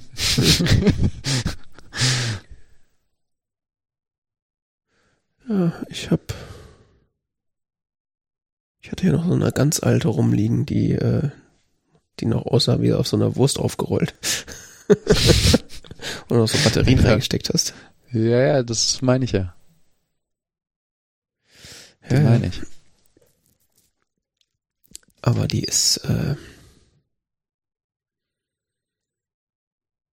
mag ich das Tippgefühl ah. nicht mehr. Ja, keine Ahnung. Ähm, die ist schon okay, aber die war jetzt auch schon ein bisschen durch. Die neue ist ein ist, äh, fluffiger. Ja. Und da ich sehr viel schreibe in meinem Beruf, ist das auch angenehm. Ähm, wie gesagt, an die Pfeiltasten gewöhne ich mich langsam und Touch ID ist eine ganz großartige Arbeitserleichterung. Auch wenn ich ein bisschen Angst habe, mein Passwort zu vergessen. Ich schreib's dir auf. Das hat mich, also diese eine Folge Freakshow, in der ähm, ein gewisser Huckel davon erzählt, dass er sein Passwort vergessen hat, mich ein bisschen traumatisiert zurückgelassen. Das ist schon krass, ja. Schlaflose Nächte.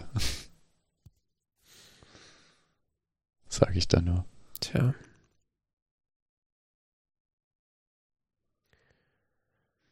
Und äh, man kriegt ein faszinierendes Kabel am einen Ende USB-C, am anderen Lightning. Mhm, ja. Endlich kann ich mein Telefon direkt an meinen Laptop anschließen. Wenn das mit diesem Kabel funktioniert. Das ist nochmal eine andere Frage. Die Frage also, ist ja, die Stecker würden passen. Die eigentliche Frage ist ja, warum willst du dein Telefon an dein Mac anschließen? Für was das denn? Weil ich letztens mal ein Backup gemacht habe und dann war das so, wo ist dieser Adapter? Ah, okay.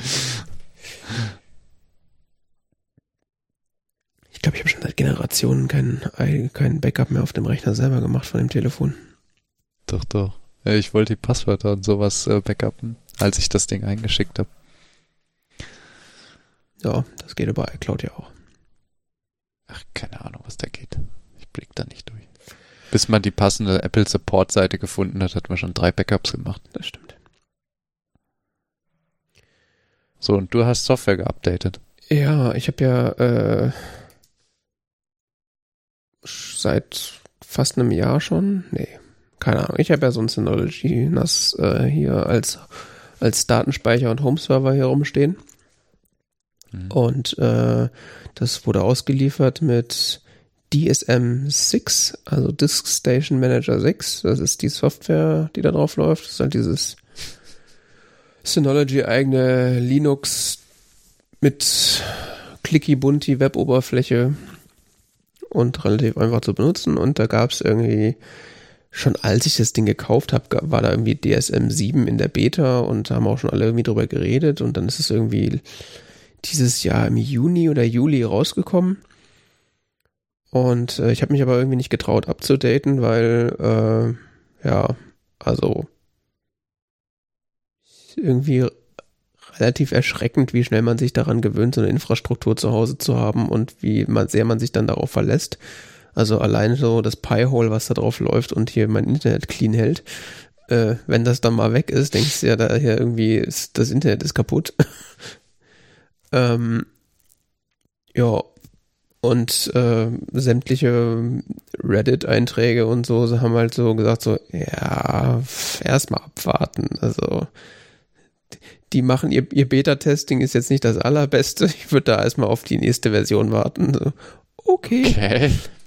Keine Ahnung. Es gab auch irgendwie eine Million Einträge mit, ich hab's am ersten Tag, ich bin schon seit fünf Jahren auf der Beta, ist alles perfekt. Bis hin zu, oh, mein Docker funktioniert nicht mehr. Was blöd ist, weil ich habe ungefähr vier Docker-Container immer am Laufen in der Benutzung. Mhm. Ähm, ja. Und dann dachte ich mir so, äh, lass ich erstmal laufen. Und in der Zwischenzeit gab es dann sogar noch Updates für DSM 6, also Security Updates und so gab es da auch noch. Von daher war ich dann relativ entspannt. Äh, und dann kam jetzt irgendwie vor ein paar Wochen irgendwie DSM 701 raus. Und dann dachte ich mir so, ja, wenn ich jetzt dann äh, gegen Jahresende dann Urlaub habe, dann nehme ich mir mal die Zeit und gucke mir das mal an. Und äh, ja, das Problem ist halt, es ist halt meine erste, erste DSM-Update und ähm, ich meine, Macs und so äh, und iOS-Geräte, so, was gibt ein Update? Installieren. da ist noch nie was schiefgegangen. Meistens habe ich auch immer ein Backup, aber installieren. Ja gut, beim Mac bin ich ein bisschen vorsichtig, aber bei iOS ist es immer so, wo muss ich drücken, wo muss ich drücken?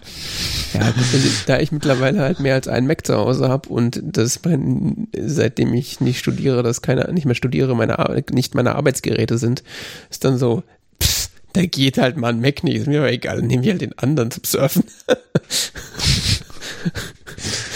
aber ja, äh, deswegen war ich da so, hä? Ähm, ja, aber ähm, habe mich dann überwunden, beziehungsweise habe dann nochmal gelesen, was denn die potenziellen Probleme sind, äh, nämlich dass mit äh, DSM 7 äh, bestimmte Apps äh, abgedatet werden müssen, unter anderem die Docker-App, die äh, Synology mitliefert, die muss für DSM 7 aktualisiert werden. Und da sind wohl irgendwie ein Haufen Leute reingelaufen, dass sie auf DSM 7 dann die alte Version gestartet haben, weil sich die äh, Docker-Version nicht aktualisiert hat und dann haben ihre Container nicht mehr gestartet und so. Ja, am Ende habe ich dann äh, auf Updaten mhm. gedrückt und es ist dann einfach durchgelaufen ohne Probleme und äh, habe dann nochmal im Package Manager geguckt, der hatte auch automatisch alle Apps, die äh, entweder nicht DSM7 kompatibel waren oder sonst irgendwie alt waren, gleich im Installationsprozess automatisch noch mit aktualisiert.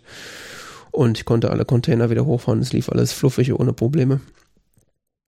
Und äh, ja, es gibt gar nicht mal irgendwie ein spezielles Feature, weswegen ich jetzt DSM 7 haben wollte, weil es gibt tatsächlich irgendwie so eine ganze Reihe an neuen Features, aber äh, DSM 7 soll wohl auch auf der an dem äh, BTRFS, was die benutzen, äh, geschraubt haben, sodass das noch ein bisschen performanter ist. Ähm, und von daher. Die benutzen ButterFS? Ja, du kannst auswählen, ob du Extended 4 oder ButterFS benutzen willst. Ach ja.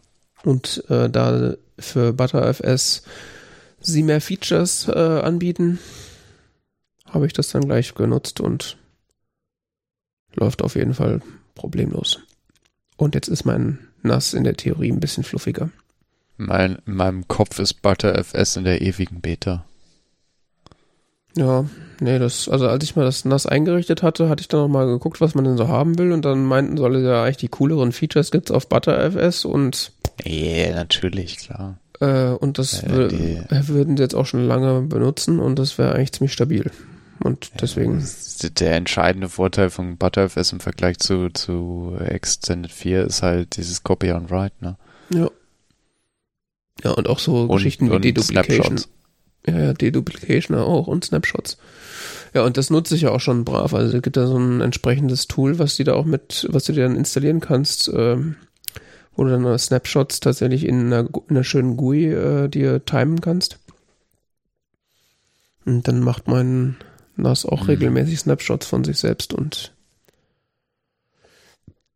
das ist ganz nett, ja.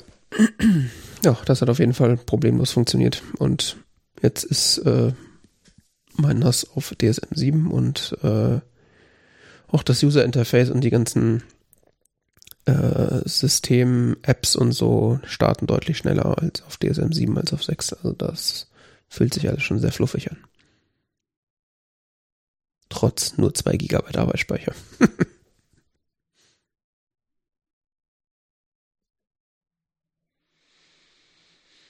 Mhm. Naja. Mein, meine Kiste hier läuft ja alles äh, über Hand äh, Administration. Äh, eine Debian-Box. Ja. Ich habe irgendwann mal die Monate äh, auf das jüngste Debian geupdatet.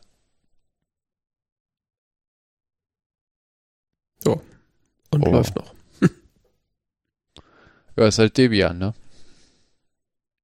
Ist halt, äh, was soll schon schiefgehen? sudo apt update, sudo apt upgrade, sudo apt disk upgrade. Fertig. Alles klar. Kannst du skripten. Nein, man sollte immer ein Backup haben, man sollte wissen, was man tut, man sollte äh, sich durchlesen, was es an äh, sogenannten Release Notes gibt, also was hat sich verändert, was muss man beachten, man sollte auf solche Dinge achten. Ähm, es gibt eine längere Liste von Änderungen, die halt relevant sind, das war aber für mich nichts jetzt überragend relevantes und es können natürlich, je nachdem, was man installiert hat, Dinge schiefgehen, ja muss man halt mit umgehen können. In meinem Fall war aber nichts, gar nichts. Es ist auf allen Maschinen wunderbar durchgelaufen, das Upgrade äh, auf das jüngste Debian. Äh, keine Ahnung. Ja, Ich weiß nicht, wann ich das letzte Mal ein Debian-Upgrade-Problem hatte. Wahrscheinlich vor zehn Jahren oder so. Also, Wenn man ein Snapshot-fähiges System hat, kann man das ja auch damit entsprechend absichern. er ist so ein moderner Schnickschnack.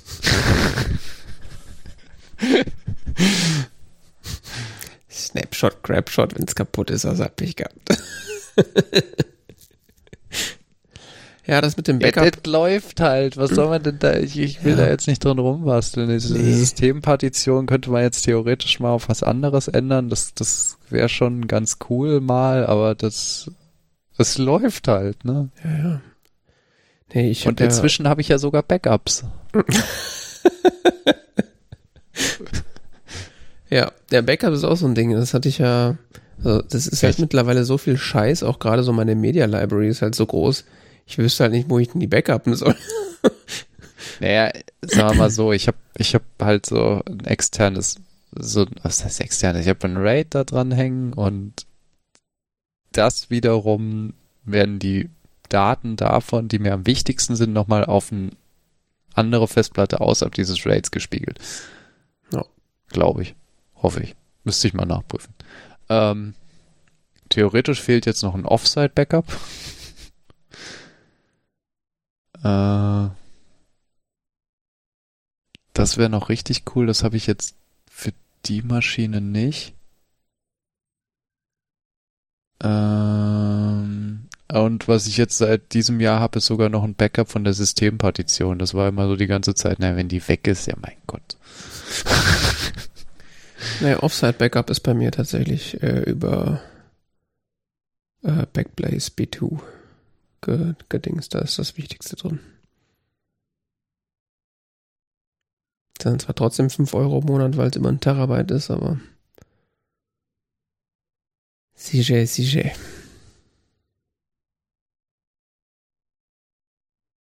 Ja, da habe ich irgendwie noch nicht so das richtige Werkzeug. Ja, das ist ganz, äh, ganz nett bei dem Synology. Da haben sie einfach so ein Tool mitgeliefert, was einfach kannst du zu jedem Cloud Manager, äh, Cloud Storage Anbieter im Grunde Backups hinmachen. Ja, ich benutze auf einem anderen Server, mache ich ein Backup über so ein Tool. Oh, wie heißt das denn? Das ist ein Go geschrieben.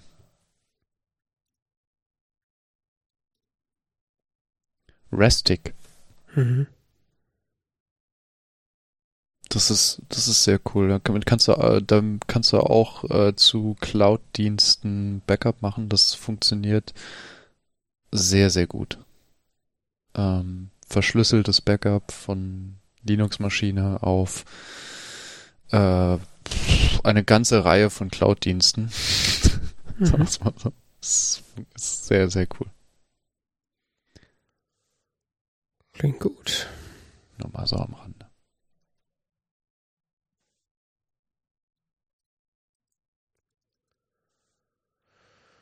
Okay, dann kommen wir zu den Juicy Bits. Äh, wir haben äh, einen Film geschaut. Und zwar den Doctor Who-Film von 1996.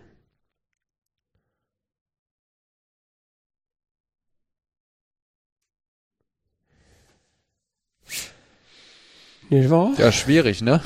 Sehr.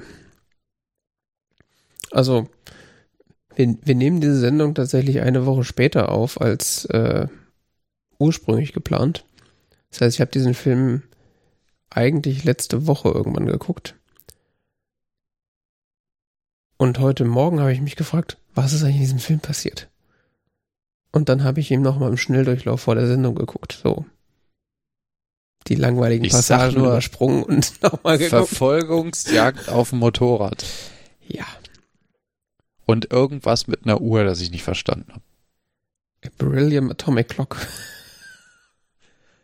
Braucht er unbedingt. Man weiß noch nicht wofür. Man weiß nicht wofür, ne. Ja. Ja, dieser Film hat, äh, ich glaube, eine sehr schlechte Reputation. Also, er war mir jetzt nicht irgendwie bekannt als, oh, den muss man unbedingt gesehen haben, weil er ist so toll. Ähm, vor allen Dingen unter Doctor Who oder unter Whovians, wie es so schön heißt. Hm. Ähm, er hat mich allerdings tatsächlich in, schon so ein bisschen überrascht, weil er dann doch erstaunlich straightforward war. Also ich habe nicht irgendein janky, crazy Stuff erwartet. Er war dann aber irgendwie in seiner Handlung und der Einführung der Charaktere schon irgendwie straightforward. Aber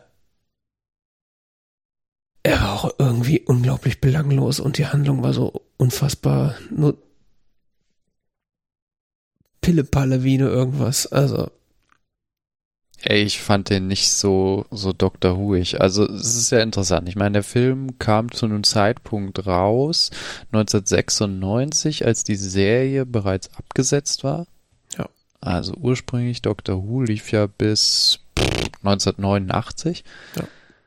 Etwa von den 60ern bis 1989 und der Film dann 1996 quasi so eine Art von versuchte Wiederbelebung als Co-Produktion zwischen Universal und BBC. Ja. Und erschien dann als Fernsehfilm oder so, oder? ja, in den USA und in Großbritannien, wenn ich es richtig gesehen habe. Genau, und den USA und auch gefilmt in Kanada. Mhm. Was so, und irgendwie auch so, ich glaube, spielt aber in San Francisco, ne? Ja. Das war so verwirrend, dauernd San Francisco zu sehen und nicht irgendeine Stadt in Großbritannien. Ähm, und äh, auch Waffen, was mich immer noch total verstört. Ja. Äh, das nur als Beispiel für viele Plot-Details, die irgendwie nicht so zu Doctor Who passen. Mhm. Ich fand den Film sehr amerikanisch. Muss ich sagen. Also, Sehr 90er amerikanisch vor allen Dingen. ja, ich hatte das Gefühl, ich habe so einen mittelmäßigen amerikanischen Fernsehfilm gesehen. Mhm. So mit dem, nach dem Motto, wir nehmen jetzt irgendwie mal hier so diesen britischen Fernsehkrimskrams und machen daraus einen amerikanischen Fernsehfilm. Mhm. So mit, es hat bei mir nicht so das Gefühl von Doctor Who erzeugt, sondern mehr so von, äh, warum zur Hölle benutzen die dauernd Wörter aus dem Doctor Who Kosmos? Ah. Warum, warum nennen sie den Typen Doktor? Was, was, warum, was, was, was heißt, wa- wa- warum laufen die in der TARDIS rum? Die haben da nichts zu suchen. so. Ja, also so ging es mir nicht unbedingt, aber ich verstehe, wo das herkommt. Ich, also was, was vor allen Dingen mich halt so ein bisschen immer wieder rausgeworfen hat, ist halt diese, äh,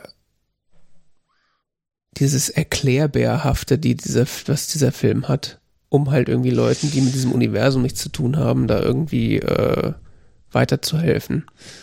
Ja, wobei das ja auch häufig so bei alten Doctor Who Folgen ist, ne?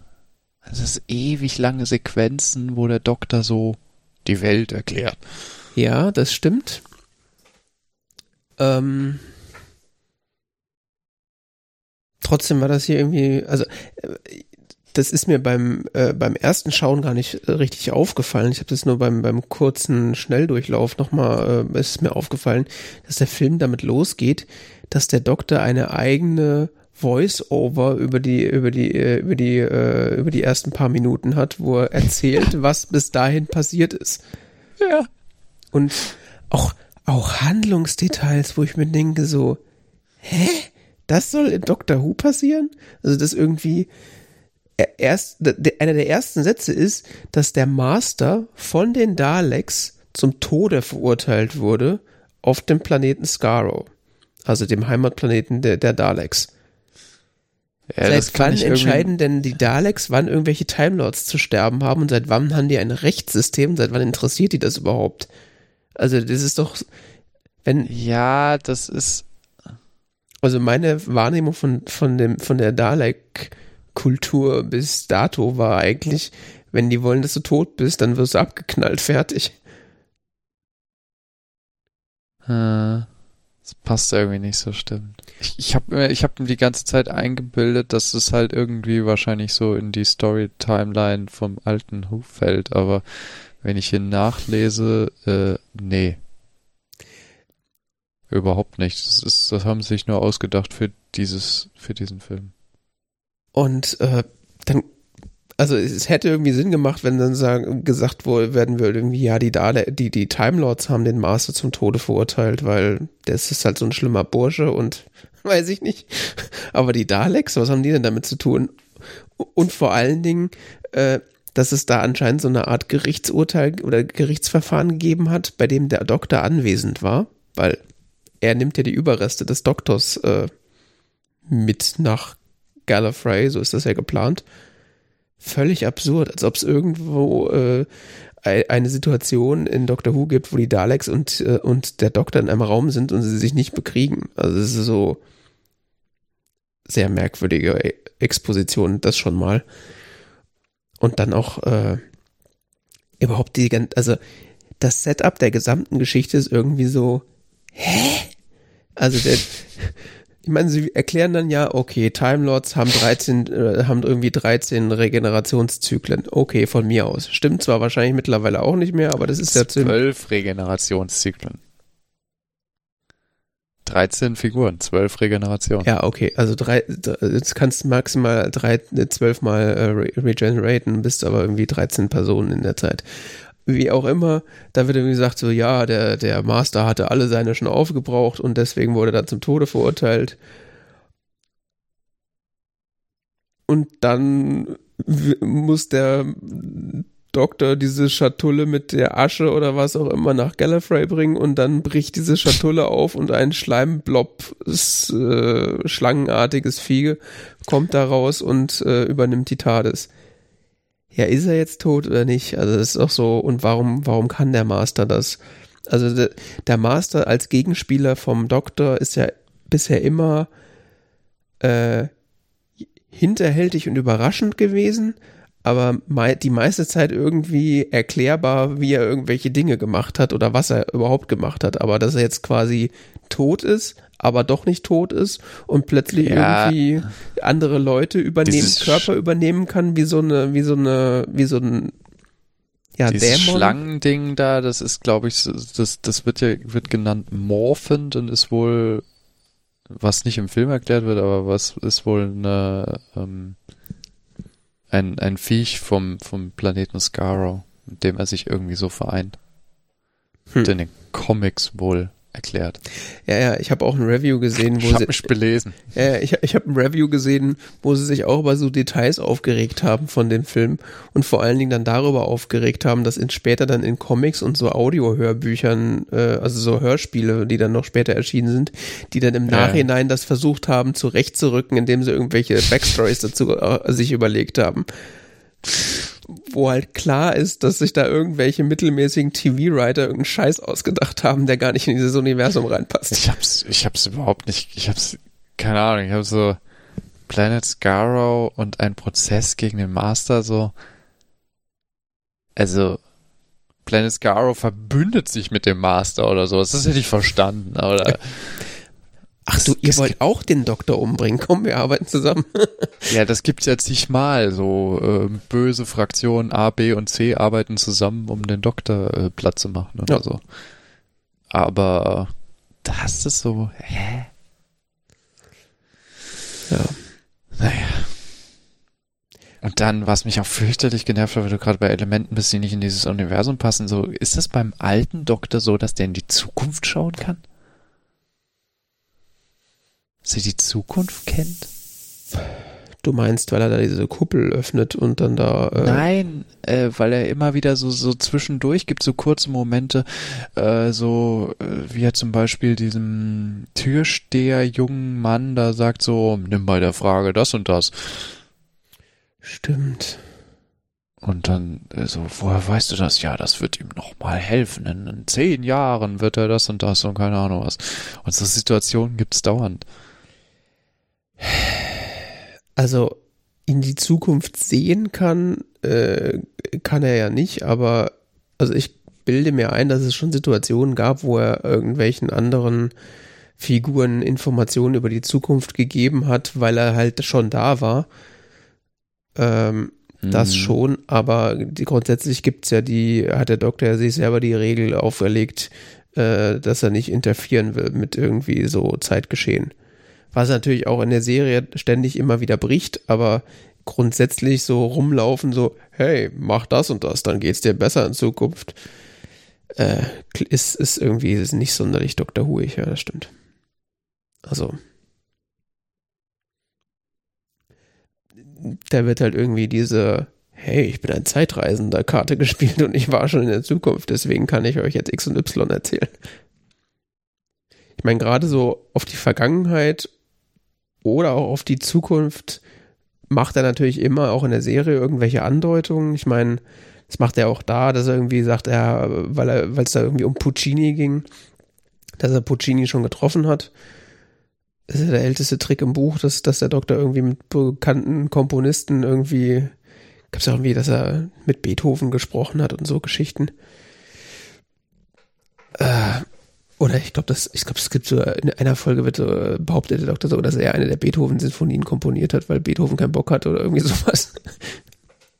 Aber das ist halt so, er hat nicht wirklich irgendwas verändert, sondern er hat einfach Sachen erschaffen oder getan, die dann auch so passiert wären. Aber ja, weiß ich nicht. Das wirkt irgendwie so ein bisschen aufgesetzt auf jeden Fall.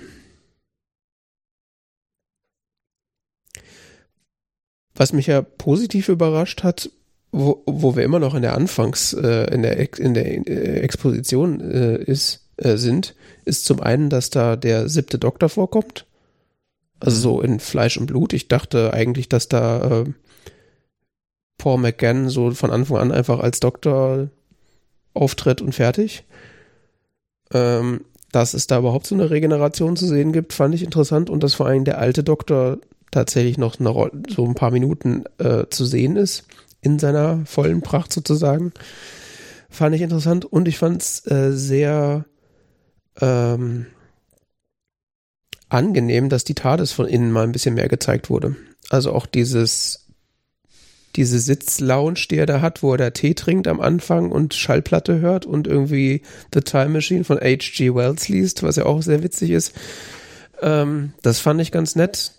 Und, und äh, viele Teile der Handlung spielen ja tatsächlich in der TARDIS. Und äh, diese, diese Kathedrale da mit dem Eye of Harmony, das ist ja in der TARDIS.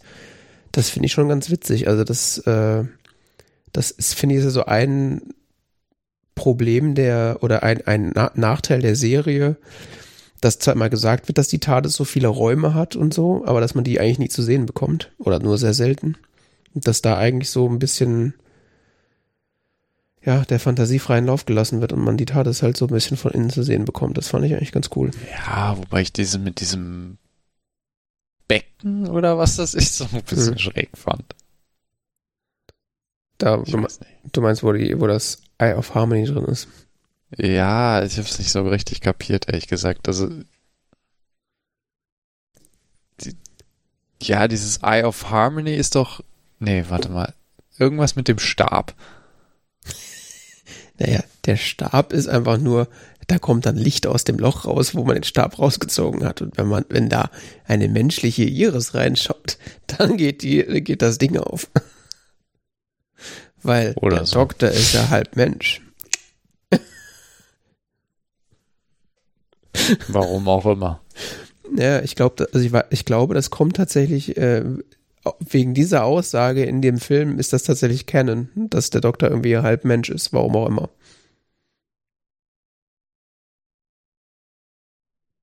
Und weil der Doktor halb Mensch ist, können nur Leute mit, die menschliche Augen haben, äh, die das Eye of Harmony öffnen. Ganz klar. Mhm.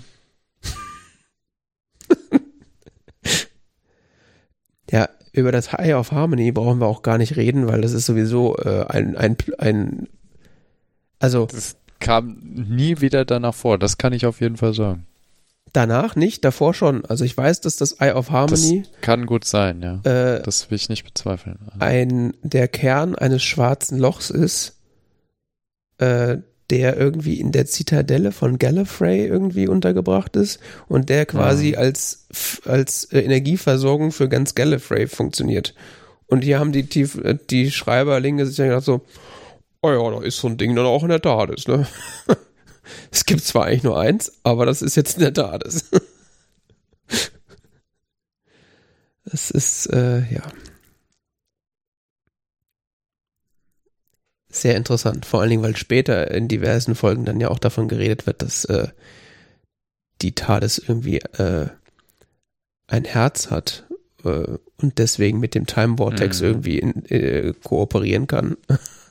Und dieses Eye of Harmony ist eigentlich so, aha, wo kommt das jetzt her? Und wird dann eigentlich so als, als Energiequelle für die TARDIS dargestellt. Ja. Ist, ist schwierig. Ähm. ist schwierig, ja. Ist schwierig. Ein Kommentar zu dem Film, den ich sehr witzig fand, weil wir auch gerade über US-Zentrismus und, und, und US-Probleme geredet haben, ist, dass so eins der ersten Male oder eines der wenigen Male, wo der Doktor irgendwie Fuß auf US-amerikanischen Grund setzt, ist das erste, was passiert, dass er erschossen wird. ja, das war schon sehr amerikanisch, ne? Also es war eine US-Straßengang erschießt den siebten Doktor. Das fand ich auf der einen Seite super witzig, auf der anderen Seite denke ich mir so, Alter, ey, so, was ist denn das für ein Abgang? Also dümmer kann man ja nicht sterben. Ja, ja, vor allen Dingen, das meine ich ja auch so mit Schusswaffen. Also gerade so, ich, es fing ja schon so an, so, so Großgeballer, Banden, sonst was, äh, äh, brutal Szenen im Sinne von so eine fast schon so eine Hinrichtungsszene, gell? So ja. fängt der Film schon an, das ist schon so, was ist denn das hier? Das ist doch nicht Doctor Who, also. Ja, auch, ähm, wo du gerade Hinrichtung sagst, allein da die Tatsache, dass der Master hingerichtet wurde. Das würde doch, der, würde, hätte der Doktor in jeglicher anderen Inkarnation doch niemals zugelassen. Auch, je, auch so groß die Feindschaft auch sein mag, hätte er doch immer den, den Master noch, noch gerettet. Weißt du's? Ich bin mir ziemlich sicher, ja. ja, ja, stimmt schon, passt schon. Ähm, das ist, das würde ich genauso sehen. Ähm, das passt so moralisch nicht zum Doktor, ja. Ähm, aber dann gibt es auch eine ganz famose Szene, wo sie dann durch diese Stadt fliehen ähm, und wie gesagt diese Motorradverfolgungsjagd und wie sie sich das Motorrad verschaffen, ist auch mit Waffengewalt. Stimmt, ja. Wo sie androht, den Doktor zu erschießen, ne? Ja, nicht, hat nicht noch sogar der Doktor die Waffe in der Hand? Ich glaube, er hat am Anfang die Waffe in der Hand und dann nimmt sie ihm die weg und droht dann damit, ihn zu erschießen, wenn der Polizist das Motorrad nicht rausrückt. Irgendwie sowas völlig Wirrsinniges. Auf jeden Fall irgendwie mit Waffengewalt wird eine Person unter Druck gesetzt, um eine bestimmte gewollt, vom Doktor letzten Endes gewollte Handlung auszulösen. Und das ist etwas, was sowas von überhaupt nicht Dr. Whoig ist. Ja. Meines Erachtens. Vielleicht habe ich auch eine idealisierte Vorstellung von Dr. Who, aber das ist nicht das, wie ich das kenne. Ja, es kann natürlich sein, dass. Höchstens in krassen Ausnahmesituationen, aber so ist diese Folge dann halt auch wiederum nicht inszeniert oder hergeleitet, sondern es ist halt. Ja, ich kann mir halt vorstellen, dass das gerade in New Who das eine sehr, äh, äh, dass das sehr prominent ist, diese pazifistische Rolle des Doktors. Ja, ich weiß, das ist bei älteren Who nicht unbedingt so, gerade so in den 70ern oder so. Ja, aber ich glaube, mit, selbst mit, da. Äh, äh, wie hieß dieses, wie heißt diese Unit, gell? Das genau, also das ja. Äh, Unit mit, und die, die ganze, die ganze äh, äh, Inkarnation mit John Pertwee, der den dritten Doktor spielt, der ja auch so ein bisschen draufgängerisch ist und damit irgendwie, der ja gar nicht mehr Zeitreise macht, weil er ja auf, der, auf die Erde verbannt ist. Ähm, da gibt's dann, glaube ich, auch schon ein paar so ein paar ähm, aus heutiger Sicht irgendwie undoktorhuige Situationen aber allein sein Vorgänger da, äh, Peter Pettigrew, hätte ich fast gesagt, wie heißt denn der zweite Doktor nochmal? Äh, äh, der als einzige, als einzige Gegenstand eine Flöte hat, die er dabei hat. äh, der ist da natürlich äh, das krasse Gegenteil. Also es gab auch schon mal immer so ein paar ruppigere Inkarnationen vom Doktor, aber ich glaube, der allgemeine Tenor, dass er eigentlich eher Pazifist ist, ist, glaube ich, auch früher schon so gewesen. Welchen Doktor meinst du jetzt? Den zweiten. Patrick Thornton. Ja, genau. Der hatte nicht mal einen Sonic Screwdriver, der hatte einfach nur eine Flöte bei sich. Mit der er manchmal rumgeflötet hat, um irgendwie Leute abzulenken. da habe ich auch einige Folgen von geguckt. Das ist auch nicht immer gut, aber es ist auch teilweise unterhaltsam. nicht immer gut. Ja, das ist halt das Problem der frühen Serie, dass es halt so ein bisschen langgezogen und handlungsarm ist. Es ist sehr entspannt. Ja. Auch gerade so auch der erste Doktor, der dann ähm, immer mal wieder die Welt erklärt. Ebenfalls sehr undoktor Who-haft, muss ich ja sagen, ist äh, die Tatsache, also erstens, wie er stirbt und zweitens vor allen Dingen, wie sich dann die Regeneration hinzieht. Also die oh, Tatsache, dass er dann auf diesem Operations, gerade. auf diesem Operationstisch liegt. Ah, das meinst du jetzt. Okay, ich dachte jetzt am Ende. Nee. Ja. ja, das kommt auch noch, aber er liegt dann ja auf diesem Operationstisch und wird dann ja von, ja, es wird dann ja quasi an ihm rumgeschnippelt und er ist, wacht ja immer wieder auf und das Ganze ist ja fast so wie so ein Horrortrip irgendwie inszeniert.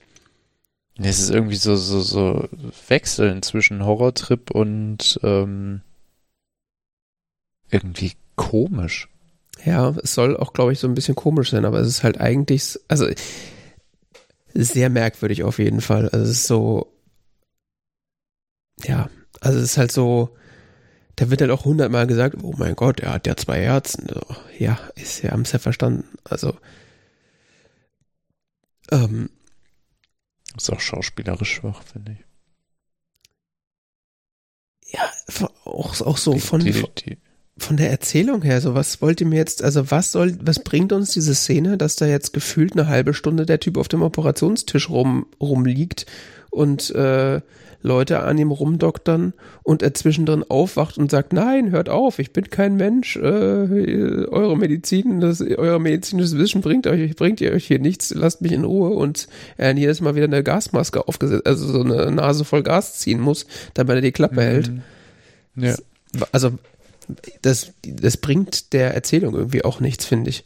Und dann diese Regeneration, wo er dann ja für tot erklärt wird und äh, dann in dieser äh, ja, Totenkammer oder was auch immer er da, da liegt, das wird ja tatsächlich so Horrorfilmartig äh, oder so Frankensteins Monstermäßig inszeniert.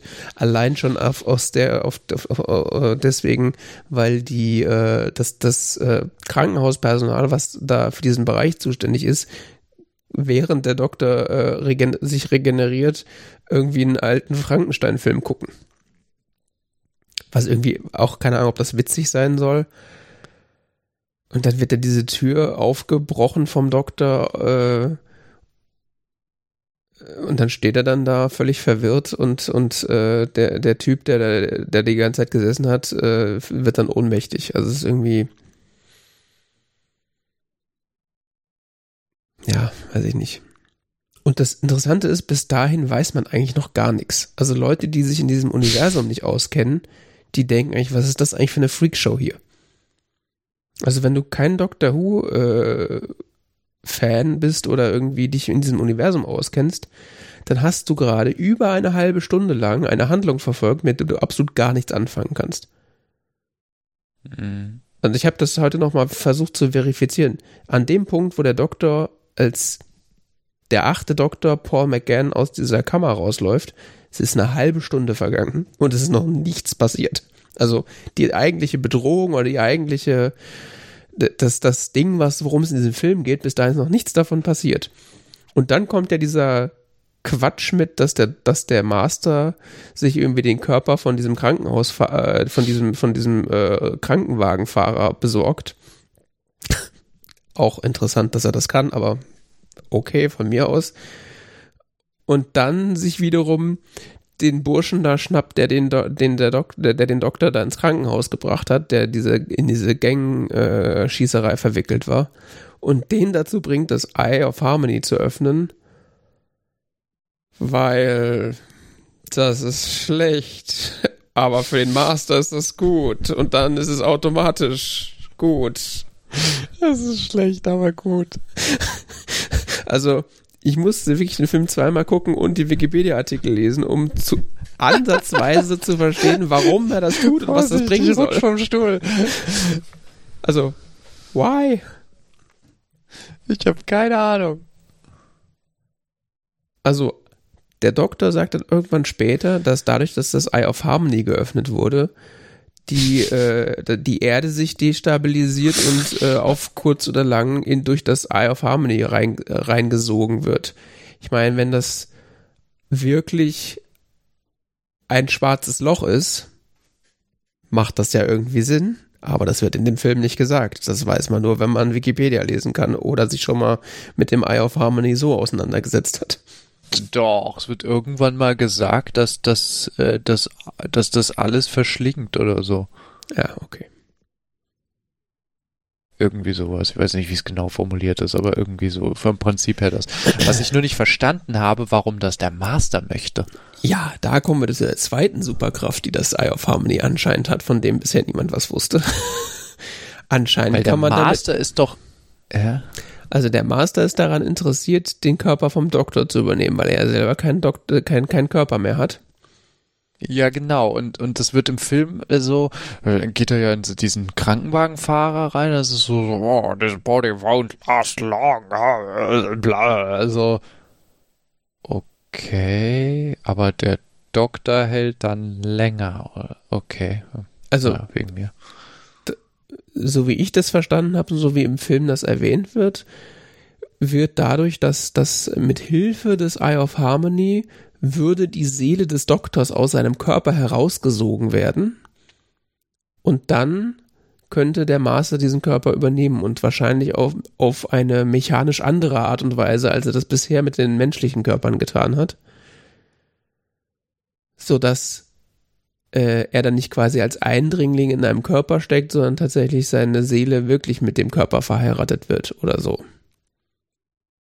Hm. Das scheint das Ziel oder das Endziel äh, des Masters zu sein, weswegen er überhaupt das Eye of Harmony öffnet.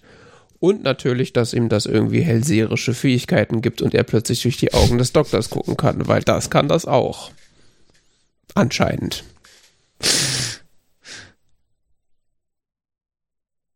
Also. Okay. Also ich habe unabhängig von dem Film habe ich mich tatsächlich vor vor ähm, einiger Zeit mal mit dem Eye of Harmony beschäftigt, äh, weil ich das irgendwo mal gelesen hatte und verstehen wollte, was das mit dem Doctor Who Universum zu tun hat und was das sein soll. Und auch das Eye of Harmony beschäftigt.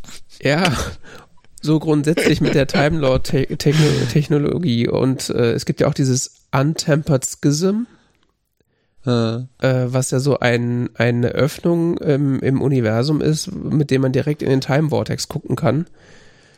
Äh, was ja der, ähm, wo, ich- wo ich immer dachte, dass das, dass das das Eye of Harmony wäre, weil das ja auch so aussieht wie so ein Auge, so ein bisschen aussieht wie ein Auge und der Master musste ja als Kind, in die, hat ja zu lange in dieses Untempered Schism reingeschaut, weswegen er dann wahnsinnig geworden hat, ist beziehungsweise immer dieses Klopfen gehört hat. Es gibt ja so in der, in der David Tennant-Ära gibt's ja diese, diese, diese Storyline, wo der, wo der Master die ganze Zeit klopfen hört. hm. Ja. Ja, wie gesagt, meines Wissens nach ist das Eye of Harmony, äh, es ist ein, nicht ein schwarzes Loch, sondern der Kern eines schwarzen Lochs und es befindet sich auf Gallifrey. Seit diesem Film gibt es auch anscheinend in der TARDIS ein, ein Eye of Harmony. Das ist vielleicht so eine Mini-Kopie, um die TARDIS zu powern. Ja, irgendwas mit der Power der TARDIS hat das ja zu tun. Oh, ja, wibbly wobbly, timey wimey stuff. Auch wenn dann die TARDIS gegen Ende nicht mehr funktioniert, weil äh, das Ei zu lange geöffnet war. Und dann funktioniert das nicht mehr richtig. Und ja, was auch immer. Ich.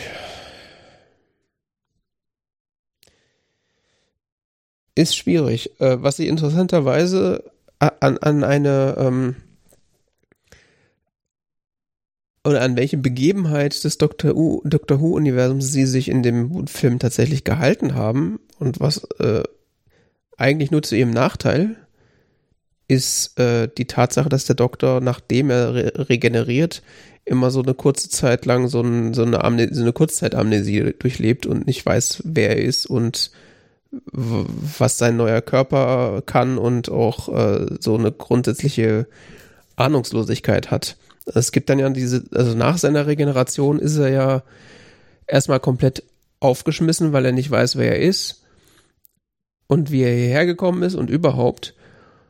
Das hat natürlich den Vorteil, dass, dass, dass dem, ähm, dass der, der, der dem, den, den Rezipienten dadurch nochmal erklärt werden kann, wer diese Person ist. Aber das kostet auch so viel Zeit. Und der Film ist ja nicht lang, der ist auch gerade mal anderthalb Stunden lang. Und dann läuft der Film schon über 45 Minuten und es ist noch nichts passiert. Und abgesehen von irgendeiner Motorradfahrt und die Tatsache, dass, sie, dass der Doktor irgendwas von einer Beryllium Atomic Clock haben will, wegen dem Eye of Harmony, was auch immer damit los ist.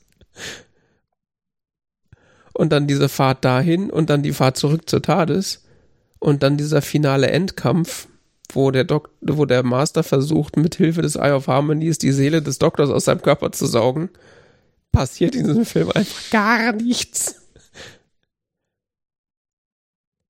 Naja, irgendwas mit einer Uhr. Ja, und vor allen Dingen. Uhren sind vor allen Dingen sehr wichtig. Uhren sind sehr wichtig. Ja, und vor allen Dingen dann das Beste. Ja, das, das Eye of Harmony war jetzt schon zu lange offen. Es bringt jetzt, hat jetzt nichts mehr gebracht, dass wir es rechtzeitig geschlossen haben. Hä?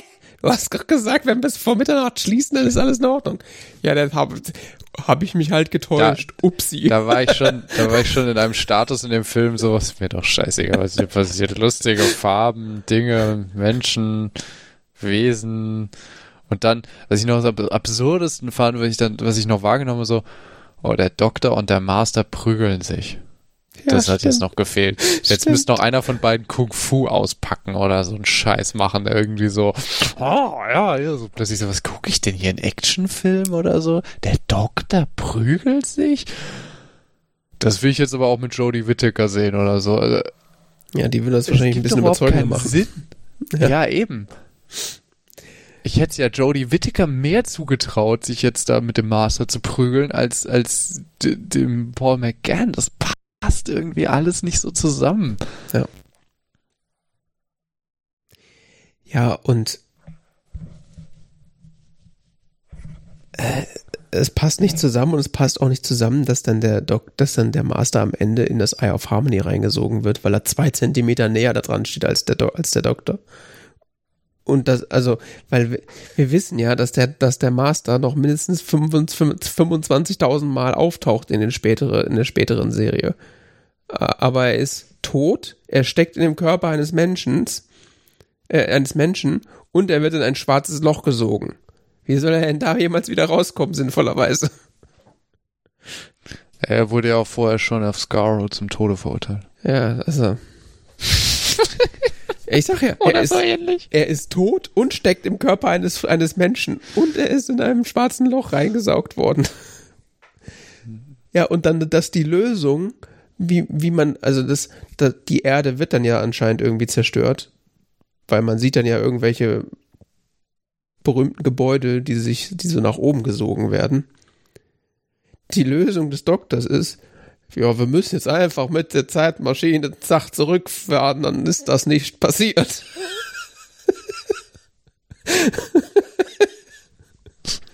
Oder habe ich das falsch verstanden? War doch irgendwas mit, ja, wir müssen jetzt zurückreisen, weil Zeitreisen. Wie gesagt, das war, das war ein Punkt in dem Film, da war ich geistig schon ausgestiegen, war nur noch so, ja, nee, ist klar. Ah, und was Wann ist endlich vorbei? Und dann so, ah, nur noch fünf Minuten, ah, Abspann, gut. Ja, und wenn das nicht dumm genug wäre, ich hatte das auch schon längst wieder verdrängt, ich habe es ja eben im, im Schnell-Rewatch nochmal, ist mir nochmal aufgefallen. Der, der Junge, Chang, Shang-Chi hätte ich was gesagt, äh, da heißt so ähnlich Cheng Yang, Cheng Chang, hat auf jeden Fall auch so einen super schlecht zu merkenden Namen. Wer? Der Junge. Der Companion vom Master. Der Companion vom Master, ja, der irgendwie so innerhalb von drei Sätzen seine grundsätzliche Lebenshaltung zweimal ändert. Ja. Oh ja, ich kann dir alles verschaffen. Wirklich alles? Ja. Ich tue alles für dich ab sofort. Moment mal, lügst du etwa? Äh. Ich vertraue es dem anderen. Wirkt so ein bisschen naiv. So. Ja, ganz kleines bisschen. Ja, äh, klar, der Typ lebt auf der Straße, ist voll der harte Kerl, in Banden involviert und keine Ahnung was. Und da kommt so ein anderer böser Typ vorbei und verspricht ihm sehr viel Geld und Reichtum und Glück und sonst was. Und ja, natürlich, äh, sieht er das als total realistisches Angebot an und äh, denkt dann, tut dann erstmal alles Komische, was dieser Typ von dir will. Warum denn auch nicht?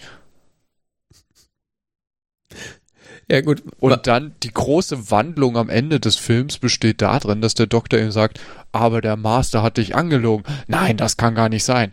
Doch. Okay. Das überzeugt mich jetzt. Deine Argumente sind valide. so. Aha. Ja. Das überzeugende Argument war, doch. nein, doch, nein, doch, okay. ja, de facto war das die Auseinandersetzung. Ja, ich weiß. Es, es mag noch mit Wort, äh, netteren Worten um, um, umschmückt gewesen sein, aber de facto war das der Inhalt des Gesprächs. Ja, diese ganzen Figuren sind sowieso so dermaßen flach und komisch. Also die, die, diese, diese, die Ärztin da, die, äh, wie heißt sie? Amazing Grace. Ja, genau. Grace irgendwas. Grace irgendwas, die ja, also die, die war ja jetzt, äh, weiß ich nicht, als Figur okay, da sei jetzt mal dahingestellt, aber allein die Tatsache, dass ihr Freund sie verlässt, weil sie auf Abruf, äh, also in Notfällen ins Krankenhaus muss und dann ein Notfall eintritt und sie ins Krankenhaus muss und er sie, des, sie, er sie deswegen verlässt, ist es auch so, hä? Was? Boah, diese Notfälle, das ist irgendwie dumm. Das mag ich nicht. okay. Hauptsache, äh, sie irgendwie aufregende Szene, in dem ein Ärztin, ein Arzt in unpassenden Klamotten heldenhaft, heroisch im, im äh, OP-Saal steht und äh, sonst was. Ich dachte, so, was, was ist das hier? Emergency Room? Ja, aber das war das, worauf ich hinaus wollte am Ende. Also was ich fast fast fast vergessen hatte. Am Ende mhm. scheinen ja Shang doch nee Shang Li heißt er nicht Shang Chi, Shang Li und Amazing Grace sind ja am Ende, wenn ich es richtig verstanden habe, äh, irgendwie der Typ mit den Ringen auf jeden Fall. Ja genau. Die, der ist ja, am, äh, die sind am Ende ja anscheinend tot und das Eye of Harmony belebt sie dann ja wieder weil da kommt dann so Regenerationsenergie aus der aus der aus dem Eye of Harmony und appliziert sich dann auf den beiden, die auf dem Boden liegen und dann wachen sie wieder auf.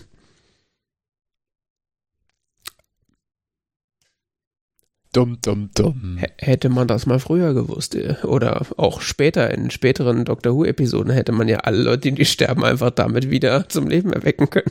Ja, das war eine einmalige Geschichte. So habe ich das verstanden. Ja. Glaube ich. Der Doktor hat den also, Raum später auch nicht mehr wiedergefunden, wo das Ei auf Harmony drin ist. Verrückterweise einfach irgendwie weg. Nee, ich dachte, es geht um irgendwie so, äh, das, weil der Master da reingezogen wird, geht das in dem Moment oder so, oder? Mhm. So, weißt du, so Life Force mäßig, so.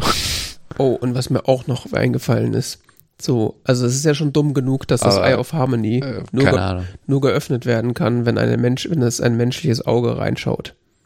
Das ist ja schon mhm. dumm genug.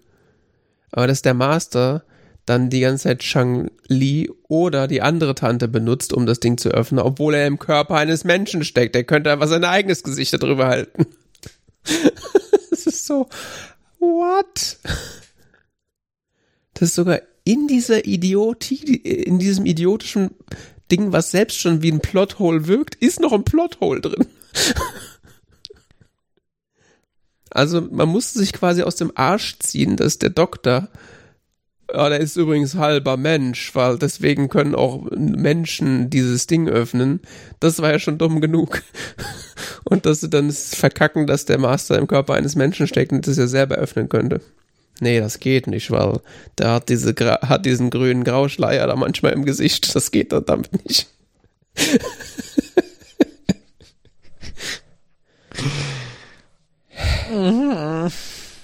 Kommt zu dem Schluss, wir mögen den Film nicht. Also, ich fand den gut.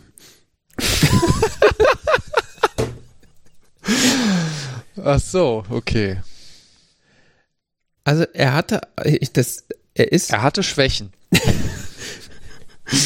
er ist eigentlich ein Dumpsterfire, aber es gibt so eins, zwei Szenen, die ich ganz nett fand und dafür lohnt es sich schon, würde ich sagen, zumindest als Doctor Who-Fan, dass man den mal gesehen hat.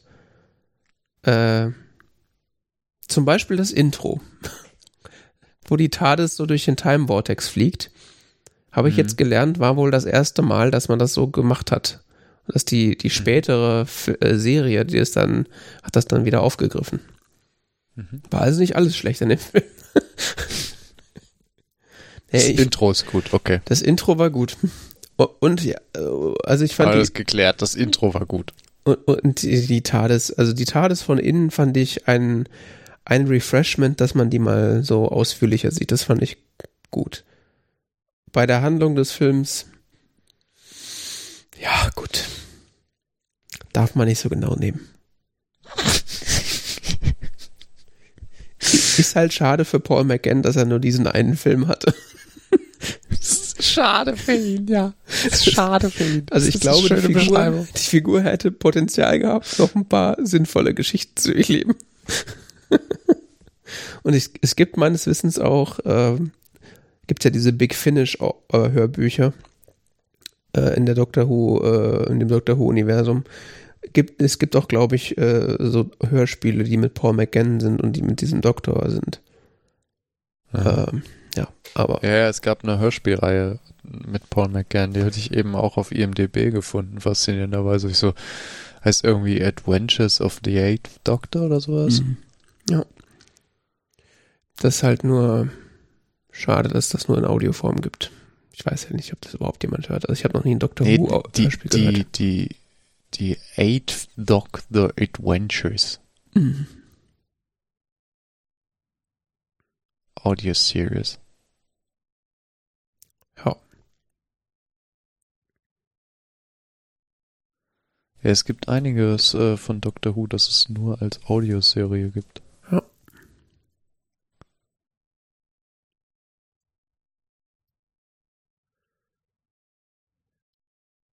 Gut, was auch noch so ein bisschen eigentlich am Doctor Who-Universum vorbeigeht oder Sek was nicht. Wohlgemerkt 36 Stories, ne? Ja.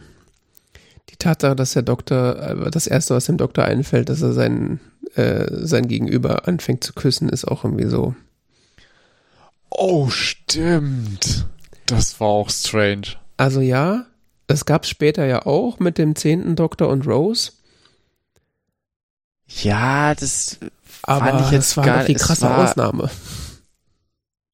Ich weiß es nicht. Bei das, das es war wieder so ein Punkt, wo das alles irgendwie nicht so richtig zusammengepasst hat, finde ich. Also sie irgendwie so, wo so gemerkt hat, dass sie gerade versuchen, so amerikanische Fernsehfilme zu verheiraten mit Doctor Who. Die Frage ist ja auch, haben die, die äh, Autoren, haben die schon mal eine Folge Doctor Who vorher gesehen? Wussten die, worum es geht? Also ich habe eben festgestellt, es gibt, wird nächstes Jahr oder eigentlich sollte schon dieses Jahr erscheinen, ähm, ein ein Dokumentationsfilm soll es gehen? Mhm. Über den Autor. Doctor Who Am I?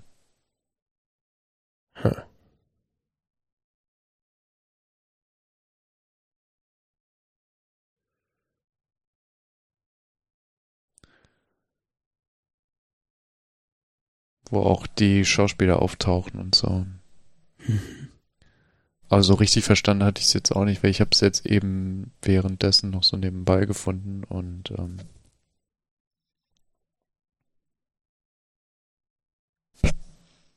Tja.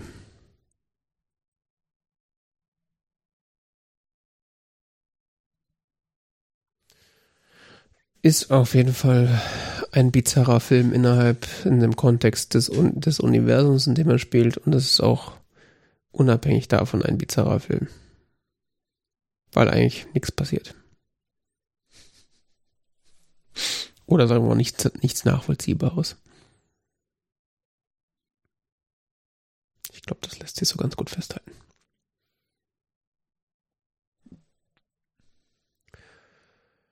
Nicht wahr? Mhm. Okay.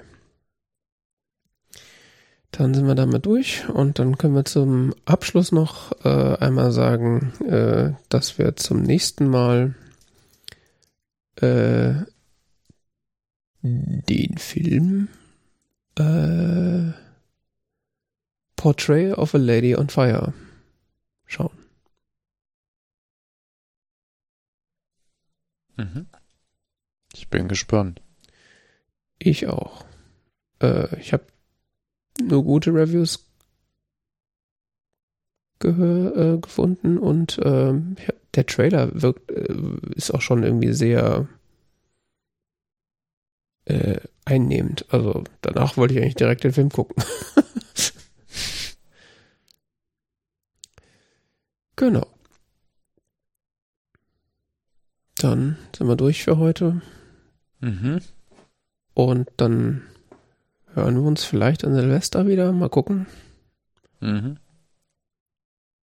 Wenn nicht, dann hören wir uns nächstes Jahr. Mal gucken, wie wir das machen. Ja. Dann war das die 175. Ausgabe des TZ Talk Radio. Auf tz.org gibt's weitere Informationen zur Sendung, Shownotes und so weiter, das Begleitprogramm zu kaufen. Und äh, wir wünschen viel Spaß und bis zum nächsten Mal. Bis zum nächsten Mal. Tschüss. Ciao.